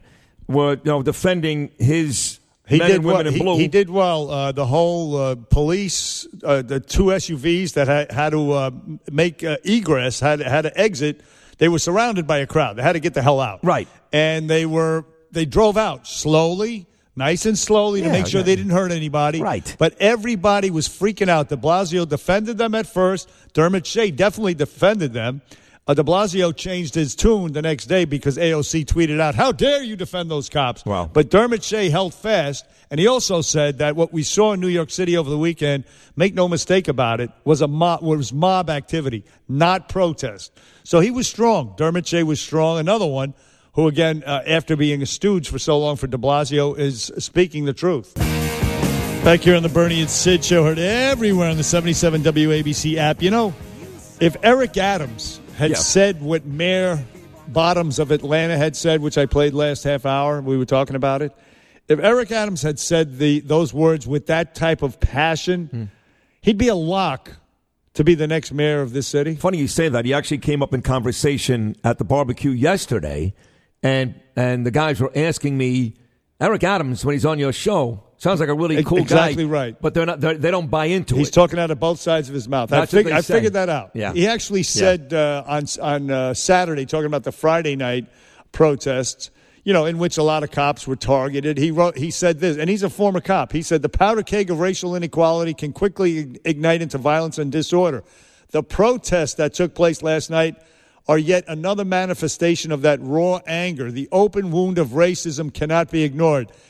All that is true, but you got to say, you have to say that we cannot have anarchy. You have to say No. just what the lady, uh, the mayor Bottoms of Atlanta said. you got to call that out. No you got to call that, that crap out. And uh, listen, our next guest, a very uh, a courageous guy. He was uh, police commissioner during 9 11. Uh, Mayor Giuliani's police commissioner. He's a tough guy, a good guy. Uh, let me welcome in, uh, him in first. Bernie, good morning to you, sir. Bernie Kerik. Good morning, guys. Good morning. Nice to have you, pal. Bernie, let's start at the very beginning. Uh, I saw the night uh, the video came out of uh, George Floyd being killed by the cop. You minced no words. You you were you were just uh, straight flat out. This is murder. That guy should be arrested. And then, of course, it was subsequent when we were all united, essentially, the same night that you made those comments.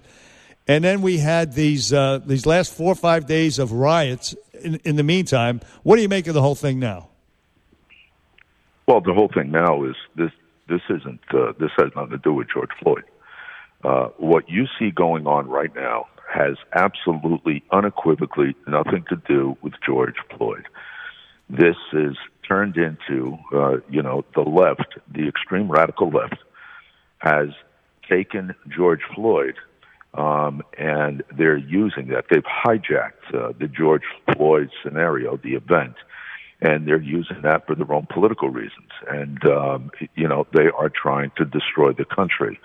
You have Antifa, Black Lives Matter, and other groups that are coordinating. If you take a map and you put that map on the wall and you identify every city that has been hit and how they're hitting the cities, you have to be a complete moron not to realize that we are under attack by the left. And if you look at the tactics, if you look at the way they're operating, if you look at the way they're stockpiling weapons in abandoned cars, uh, you know, they're going into these communities, they're paying off these local teenagers, these little thugs, and then they're pro- giving them, basically providing them with water bottles or, or soda bottles that are filled with kerosene and turning them into bombs and Molotov cocktails. They're torching complete cities. Washington D.C. Uh, Washington D.C. last night. If you look at an aerial captured photo, it looks like a war zone. It looks like a war. It's Washington D.C. I know. It's hard to believe. Uh, former New York City You Police know. Commissioner Bernie Kerik. Yeah, you know. Well, here's here's the key. You're right. This is that group, and they're very professional and they're very organized. They know exactly what they're doing. That says one thing. I think you tweeted about this too, Bernie. That says that they must be getting a lot of financial support. So now that we've identified that Antifa is the problem, isn't the next step figuring out who, in fact, is funding these people? Who's who's the money behind all these, you know, very organized riots? Yeah, well, I, I actually I called for the president last year, last year to you know classify these this group these groups as domestic terror groups. By the way, Just CNN is reporting this morning that the president does not have legal authority to do that. Do you know if that's true? Well, I, I don't know if it's true, but here's what I do know. I, I think somebody should figure it out, and I think that Congress should do their job for once, just once, guys. Do your job and figure out how to implement the necessary laws to hold these people accountable for what they're doing. They're trying to overthrow the damn government. They're trying to overthrow the country. So you should do your job and make sure the laws are instituted. Whatever the president has to do to get it done, Um, the attorney general came out yesterday and said that he is going to use laws that's already on the books. You can't go interstate. You can't come from one state to another um, with the intent of rioting and engaging in, extreme violence and looting. Um, you can't do that, and there are federal laws to prevent that and, and to hold people accountable. They're going to do that. The Attorney General last night, yesterday afternoon, also uh, ordered all 56 joint terrorist task forces around the entire United States to begin looking at Antifa um, and identifying who they are, where they are, who's funding them. Um, and and this, I don't think this is going to take long to get to the bottom of it. We we are arresting them. We can identify them. We've got plenty of facial recognition um, captures right now to identify a bunch of these people, al- although they're wearing masks. Um, but I, I think there's a way to do it. But I just think we have to get far more aggressive. I think there has to be better coordination between the local, state, and police authorities. And I think the mayors and the governors have to stop being cowards. And, and that's that. That is my my biggest worry is that the mayors and the governors are allowing this them to do this. Because I can tell you one thing: Rudy Giuliani would not allow this to happen in New York City. Absolutely not. No, he wouldn't. And and even worse is the uh, Minnesota mayor, the weenie uh, Jacob Fry, Fry, whatever the hell his name is, for allowing that police station to be evacuated. I mean, this really allowed the whole thing to metastasize around the country. Uh, uh, on the CNN saying that Trump doesn't have the authority. They also said he was uh, engaged in, in, in colluding with Russia for three and a half years, so they don't know what the hell they're talking about. At least the president's heart is in the right place. And speaking of the mayors, uh, Bernie Kerik on the Bernie and show on 77 WABC, this incident with the police officers in the SUVs. They were surrounded by uh, by a crowd, a mob of uh, partially of these Antifa, and their bottles, as you spoke about, with incendiaries potentially inside them, were being hurled at them, hitting their vehicles, and they slowly, slowly drove away, hurt nobody. And yet the uh, the mayor, De Blasio, flip flopped after AOC criticized him, and Governor Cuomo also. They're asking for a review of police conduct instead of standing strong with the cops at this point. What do you make of that, Bernie Kerik? Well, I think that he's a coward. He's a coward. Yeah, but listen, guys, all you have to do is look at his history. He is a radical leftist. If, I'm telling you, if De Blasio was not the mayor, he'd be out there with these people. This is a guy that went on his honeymoon in Cuba, for God's sake. His daughter This is a guy that support, and his daughter got arrested last Yep. night. I, look, I don't want to get into his daughter. I, I don't want to go there. But at the end of the day, he is a radical leftist, revolutionary type that believes in this kind of stuff, and he's the mayor, and he's the mayor. So of course, you know, he's never supported the cops. He's never backed the cops. He's never liked the cops, and he made that clear from the time he was campaigning. But he, here's the problem. You know, when you watch that video, these cops getting bombarded with rocks and stones, and here's what happens. If you let that crowd go, they will rip those cops out of that car and beat them to death. Absolutely. That's Like- what that's what the intent is. Okay, so the cops have two choice. They can they can sit there, get bombarded, get ripped out of the car and killed because God forbid they use any kind of force, or they could push their way through the crowd to get away from the people. You know what? The cops have to use force when force is necessary, and these are hard times. I'm not letting somebody throw a Molotov cocktail inside my vehicle. Right. I'm not going to let No it happen. You, you, and here's the other thing, guys. It, what and this is what it make it makes my blood boil. You know what? If you were on the street and somebody took a Molotov cocktail or an incendiary, incendiary device or or a grenade, and they were going to throw it at you or throw it at a building or throw it at someone else, you'd use deadly force to take that guy out. Of course. Of course. One of these cops do that today, they're going to lock the cop up.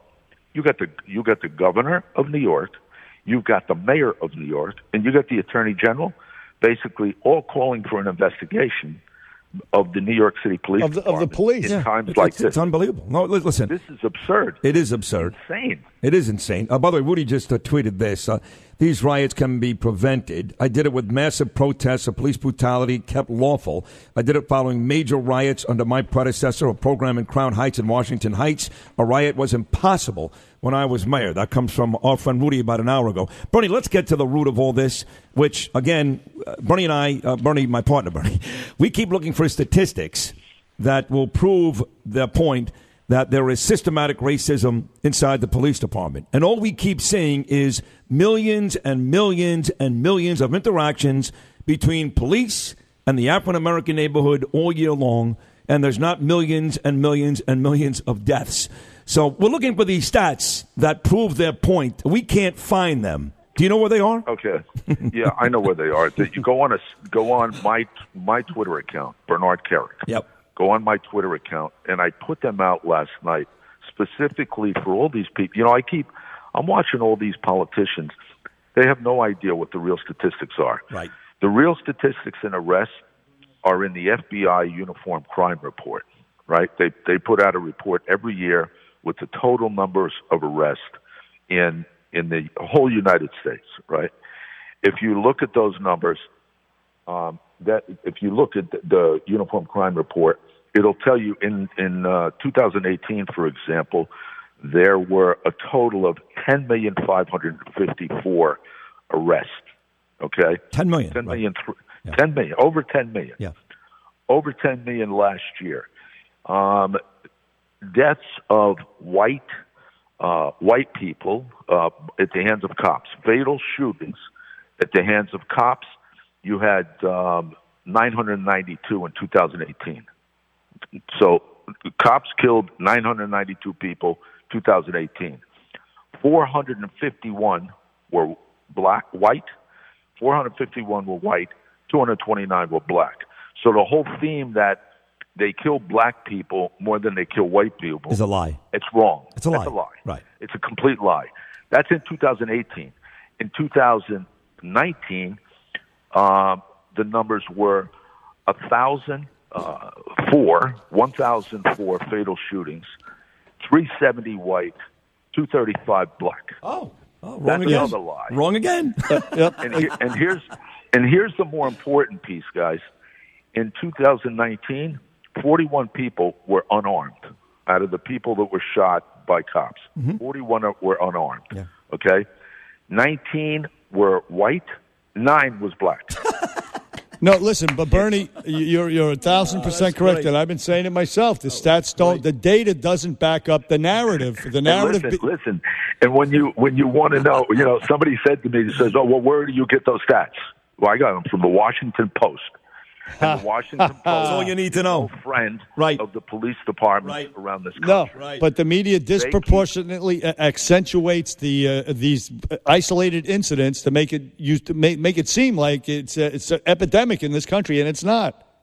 guys, if you if you listen to the media, if you listen, especially to CNN, you would think that cops in general just go out and slaughter black men Right. and black women. Right. The bottom line is, it's not true. Not even close. It's not true. Right. Doesn't Doesn't not even uh, close. No, it doesn't even help No. that uh, a guy like LeBron James, who has a, a 10 billion people that love him, tweets out yesterday morning, this moron, why doesn't America love us too? And I would remind LeBron James, there's millions and millions and millions of little white kids that wear his stupid basketball jersey every day. Hey, listen, you're the man, Bernie. We love you. Thank you so much for coming on today. You're always a great guest, and hopefully you'll come back again real soon. Thank you so much.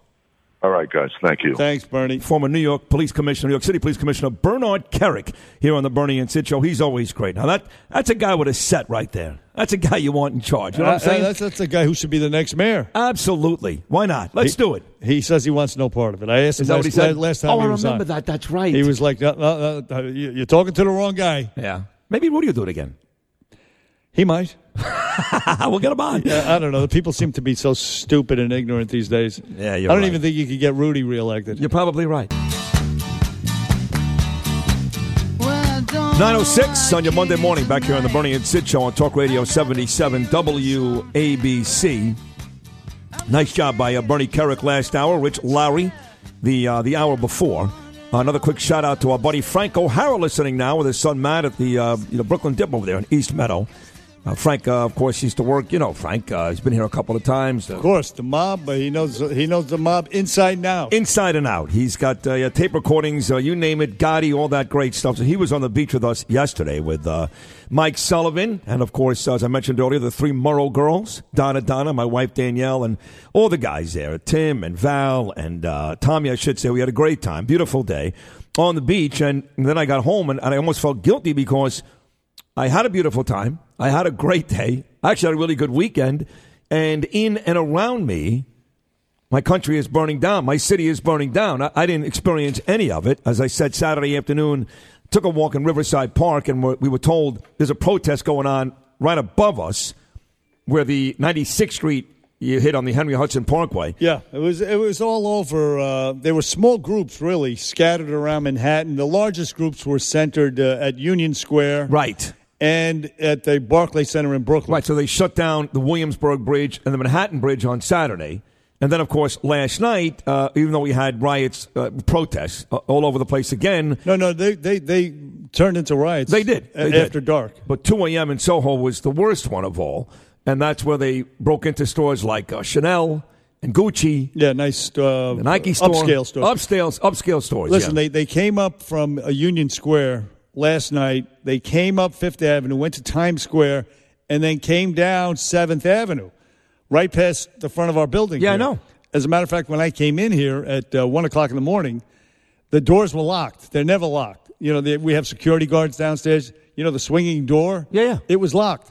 The guy had it locked because he was afraid. He was nervous. And yeah. I was listening too. They also, uh, where they were heading up Fifth Avenue, and they were thinking about going to, I guess, to Trump Tower, but Yeah. uh, they have these communications. They they actually communicate and they tell these people where to Where to go. go, yeah. I mean, this is very coordinated, Very organized, So yeah. they switched at the last minute and went over to Times Square. Right.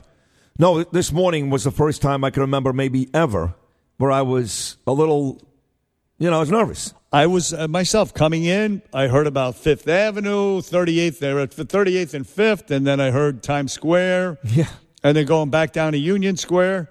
And I was also worried about the people coming up because they were riding 20 blocks away at Union, uh, uh, at uh, 7th Avenue and 12th Street. We're at 7th Avenue and 32nd Street. Right, It's only 20 blocks away. Right. So I'm worried about these mutts coming up, uh, you know, from there. Possible. And yeah. you, you know, You don't know. randomly they and they were groups of uh, groups groups of twelve Yeah. who were going around Midtown breaking into uh, high end stores.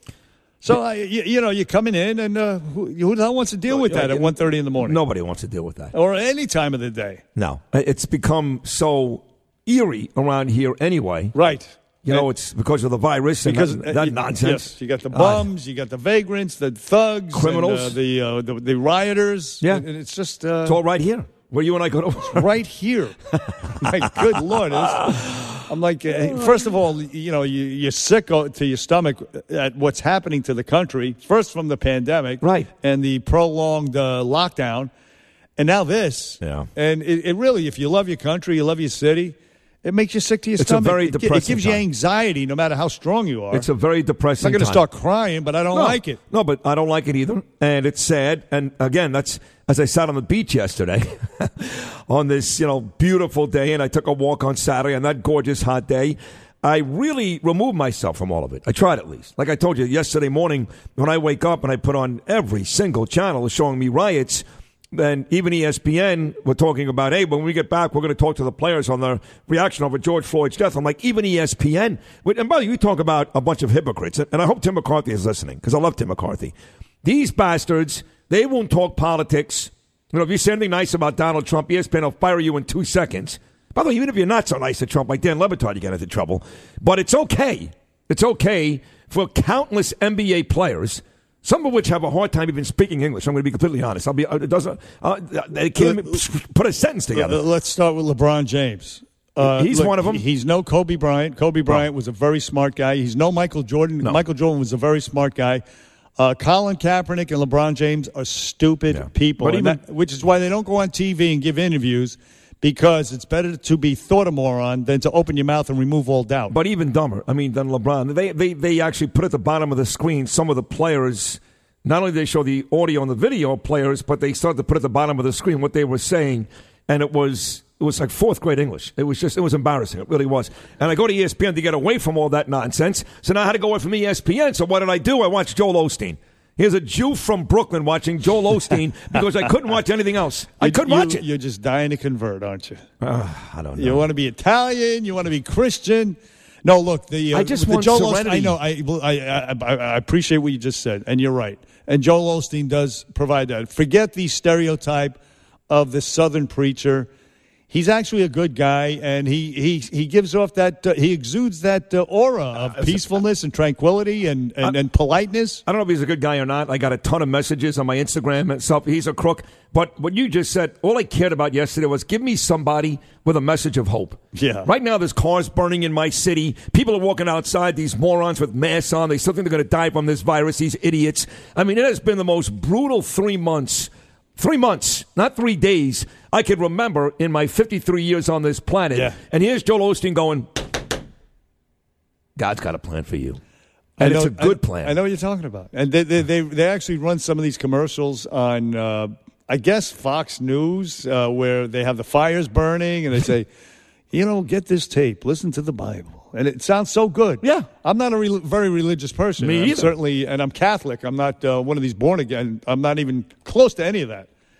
But I like the sound of, uh, you know, the re- as you're talking about, the reassuring sound, and which is what you need today. You need something like that, which Yeah. is what, why Joel Osteen, I guess, appealed to you. He did. In this time. And there's nothing wrong with, by the way, taking a, uh, a, a two day respite from the madness as you did over the weekend. And it wasn't a complete respite. Again, I was in and around about 30 guys yesterday, and we kept talking about what's going on, and Trump and Biden and the riots and the pandemic. So, I mean, the, the discussion, if you're at a party, for example, which I was at, no social distancing, no mask, screw you. F you, Cuomo, uh, de Blasio, we're done with you. Yeah, yeah, yeah, yeah, I'm yeah, done with you. yeah. I'm done. I'm, I'm, I'm enjoying well- my summer. We're having barbecues. We're getting naked. It's all great stuff. how about the rioters?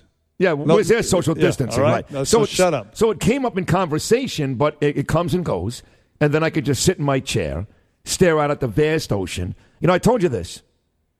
First time I went to rehab, first time, because I went a couple times. I was so good at it. Um, I went down to Florida to my halfway house, and in the twelve-step program, they want you to find a power greater than yourself. For most people, that's God. But I always had a difficult time with God, I'm being honest. So they said, well, take God and make that group of orderly drunks or something. Just make that that, and then find something that you find bigger, more powerful than you that you can go to and get that moment of serenity and tranquility and come to the realization it's not about you. So for me, it was the ocean. I lived in Boca Raton. I went to a halfway house in Boca Raton. And after my morning meeting, my, my 12 step meeting, I would walk to the beach and I'd stare out at the ocean, this vast ocean, Bernie. And it hit me very quickly how minute my problems were, how small they were compared to this vast ocean. Yeah. And when you take that perspective, and I did that yesterday, I sat there in my buddy Mike Sullivan's chair and stared out at the water and said, This too shall pass because it's so vast. There's a lot of good stuff True. out there, too. It's very true. Very true. You can have that perspective if you remove yourself for two seconds sure. from all the agendas we all, we've all got. And you need to do that. You have to. You need to. And I did the same thing. Uh, I, for Saturday was the respite. Yesterday, back into the news to prepare for today. Right. And then at about eight o'clock at twilight, a bike ride on the boardwalk with the vast ocean that you speak of, and the ships all the way out at sea, uh, waiting in the shipping lane for the harbor to open up. I guess on Monday morning, and that perspective. And uh, yes, uh, but now back into the uh, to the grind, but but in the grand scheme of things, it will pass. I mean, they all do. But right now, it's a tough time. there's no doubt. It's a tough time, and uh, I, I, especially if you wear the uniform. It's a tough time. Ah, I'm- you're going into work. You yeah. don't know where they're going to assign you. You, nervous. you- you're going to the 43rd precinct in the Bronx. No, I'm sorry. Yeah. You're heading over to Brooklyn. Get your riot gear, and you're head, heading over to Brooklyn today. That's where you're going to be stationed tonight. And you're working overtime too. Those folks deserve better. Our police, men and women, they deserve a lot better than the way they're being talked about and treated in big numbers by otherwise, quote unquote, smart people on a daily basis. Little ditty about Jack and Diane. Eric Ulrich just sent us a tweet saying it's time for Cuomo to take over, mobilize the city. De Blasio can't handle it. He can't do it. That's according Yeah, to Eric yeah. Ulrich. Uh, uh, good luck with that. Speaking of Cuomo's, there is some good news. Uh, Fredo Cuomo's uh, his ratings have dropped in the last month and a half 50%. 50? 50. That show with his bro, with uh, Fredo and uh, Andrew, yeah. the the, uh, the governor that uh, Eric Ulrich is putting so much faith in, or at least uh, well more than de Blasio. pleading with for uh, some help. Right. Uh, yeah, No one's that- watching that- it. Nobody's watching it. People tired of it. Fifty percent ratings drop. And he had terrible ratings to begin with. for Fredo. Cuomo. Exactly right. So maybe he had a million and a half viewers. He's down to like 750,000. That's pathetic. that is pathetic. Really, really oh, my pathetic. God. And he makes a ton of money. Zucker, let me tell you, Jeff Zucker, I don't know how this guy still has a job. You talk about somebody who makes a ton of money and is so influential in the media world and has really built a big, a big building of duty.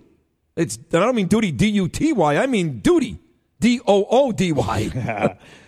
Jeff Zucker, how does he keep his job? I, I, you know, it's a good question. It's a really good. It's the same thing with uh, this guy Phil Griffin. No, but the, the, Ma- Maddow gets ratings. She does very well. yeah, still. but he, he was there. Believe me, for a long. He was there when I was there. Yeah, but When- we, when- we, did great for him. But uh, the ratings were not good for a long, long time. Right. And uh, I guess they he, he he stuck it out.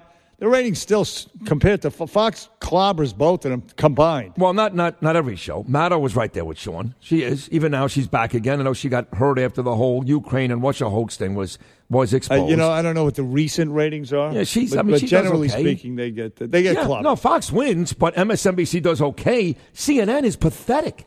It's not just Chris. The, the whole, none of them get. Maybe that's why they got attacked Friday night, huh? Maybe. Maybe there was uh, some uh, some plants. What was the girl on before? I used to think she was cute. You, I can't stand her. Oh, Alisyn Camerota. No, she's on in the morning. So it's my friend. Seven o'clock at night. Come on, Bern. Black hair, nice eyes. Seven o'clock in. Oh, Erin Burnett. Yes, I used to like her. I can't stand her now. No, she's awful. Awful. And- Awful. And, Don Lemon is a racist. He's a racist. He's a racist. And, and they're all opinion guys who claim to be straight news guys. And Errol Louis, this lowlife who's on uh, New York One, 7 o'clock every night, he was on this morning at 5 o'clock talking about race relations. Errol Louis. Yeah, a racist talking about race relations. Yeah, no, that's the way it works on uh, CNN. And uh, you know, speaking of which, uh, this Joe Biden. I mean, this guy is he going to be the guy that people vote for for law and order? This is what he says. Uh, play. Uh, let's see. Play. Um, well, what is what was that? What did we decide on? Cut seven. Joe Biden. Play cut seven. We have to change, and it's going to take time. It's going to, but we got to. You have to have a president like Barack was, who speaks out about it. You got to be able to talk about it. And if I'm elected president, this is going to be something that I'm not going to pretend is not happening. I think it matters what presidents say and how they say it and what they do. So, of course, uh, Barack spoke out about it, and what he did was he prejudged, and he got it all wrong. That's what Barack did, stupid. And this president spoke out about the George Floyd incident. He was he was right out of the gate. He was condemning it. He was, I don't like what I saw. I don't like it at all. It makes me sad. It was, it's a sad day for America. This is not good. Whatever. He and he, he immediately called for a Department of Justice FBI investigation. So yeah, it matters. And this president said and did all the right things regarding that. And then th- this is Biden on PBS, uh, which is uh, more, more fake news. Only it's publicly funded. You and I pay for it. There's news on PBS? PBS, yeah. They- it Sesame Street? And uh, right, yeah, but they do a news hour. Really? Uh, oh, sure. Remember the Mc- the, the, the MacNeil Lehrer? That- that was a great show. Well, well, now now, they have this uh, uh, CNN transplant, Judy Woodruff. Judy who, who used Woodruff? To, she was at CBS. Yes. Then she was uh, CNN for a while, and she's still hanging on. She's still old is hanging Judy- on. how old I, I know she's got to be. She's got to look like. Uh, well, I don't want to say what she looks like. She's she's she's she's up there in years. She's a nice lady. I remember her when she used to come on Yeah, Imus yeah. show. She's a nice lady. She's biased for sure. But anyway, this is what Biden said to her on PBS. Take a listen. Cut nine.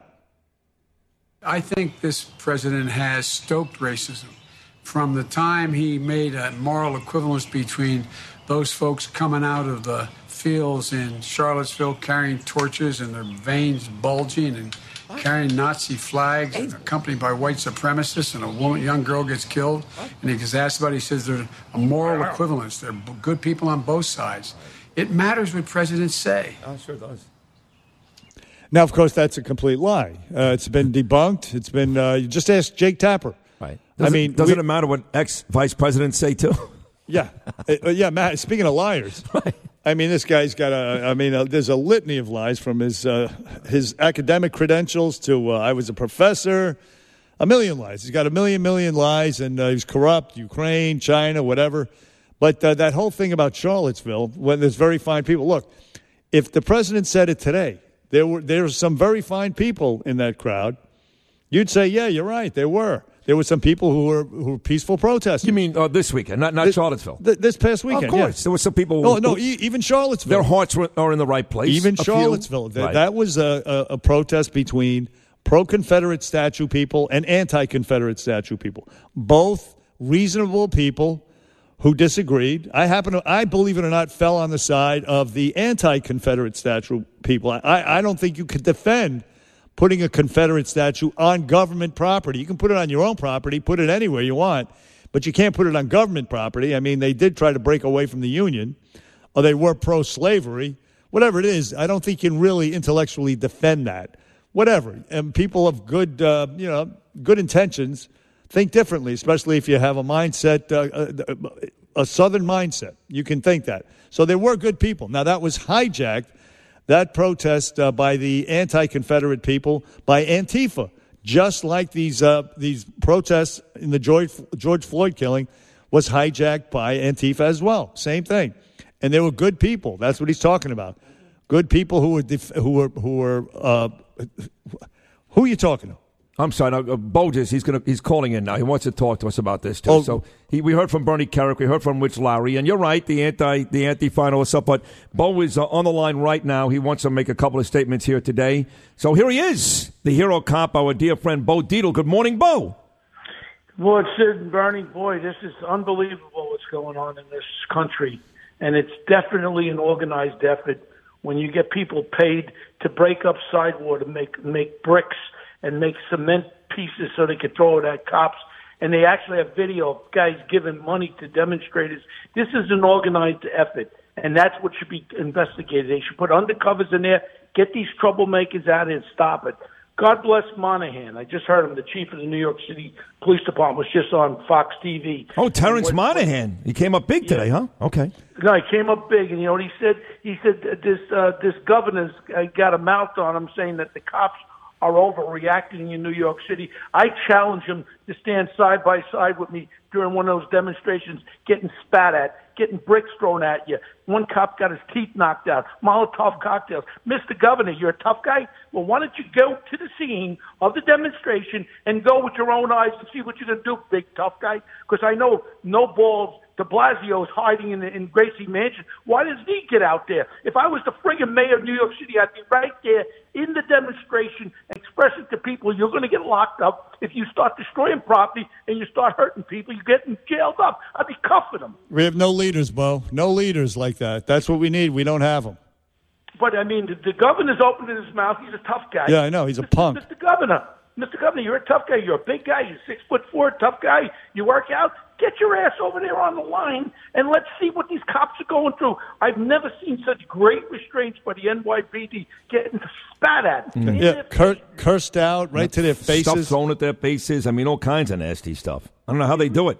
I congratulate you guys for, for, for honoring the police because I've never seen restraint like this ever. And the New York City Police Department doesn't need the National Guard.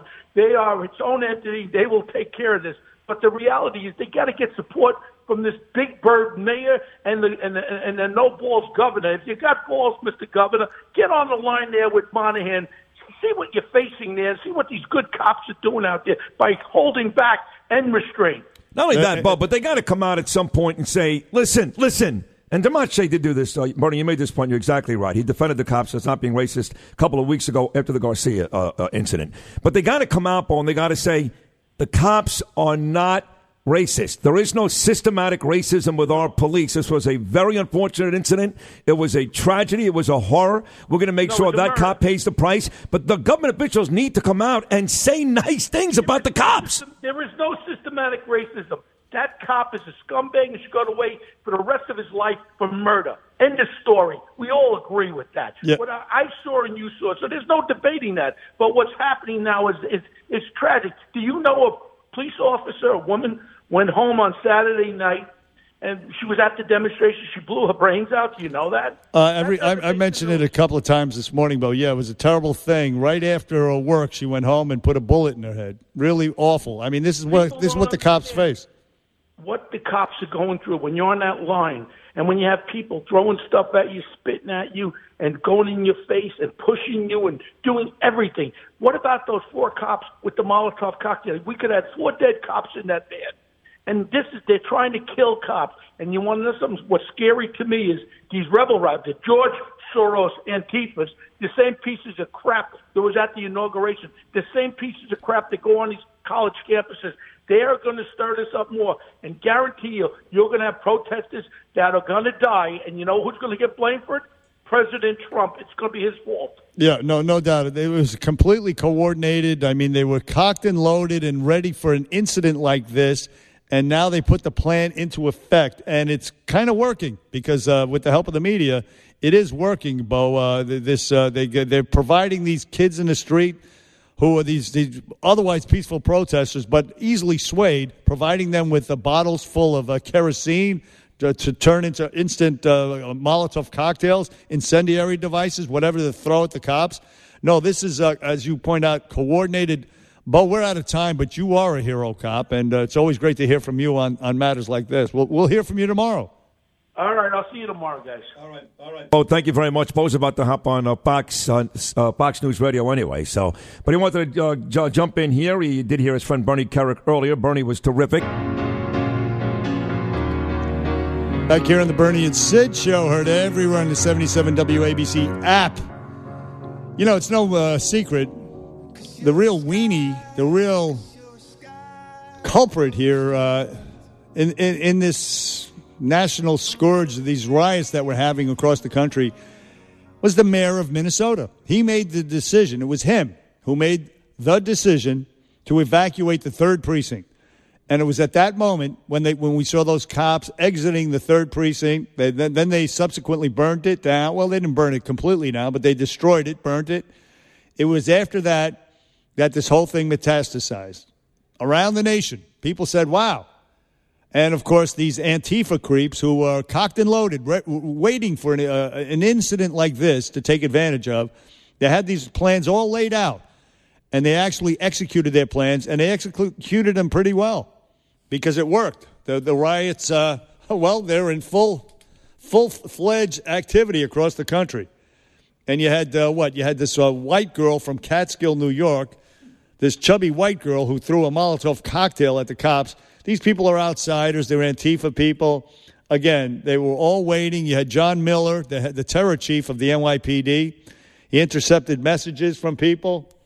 Now, this is what he wrote. This is what he actually wrote: a statement before the protest began. Organizers, organizers of certain anarchist groups set out to raise bail money, and people who would be responsible for, for raising bail money.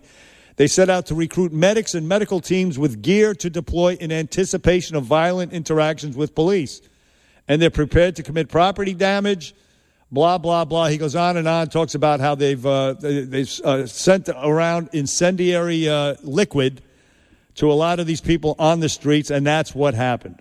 That is what happened. They took full advantage of it, and that's why the president says he's going to declare Antifa a domestic uh, terror Well, organization. they are. They are. They He should. clearly are. Yes. And you have uh, you have uh, him, you have uh, Bill Barr, you have Marco Rubio, you have all kinds of people who are, uh, know it, are aware of it, and are all for it. And yes, the president can start the ball rolling, despite what CNN says, on getting this uh, uh, this organization declared a terror organization.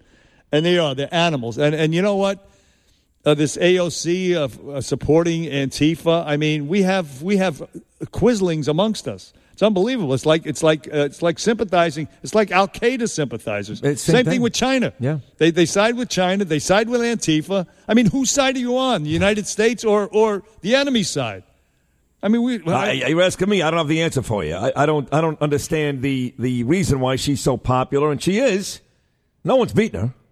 I mean, people are starting to drop out now. They don't want no part of this. This girl. Well, you got this one uh, Republican dropped out. No, you had the, the one who just had the. Uh, there's a there is actually a primary this month. That's right. Michelle Caruso Cabrera just debated her. Right.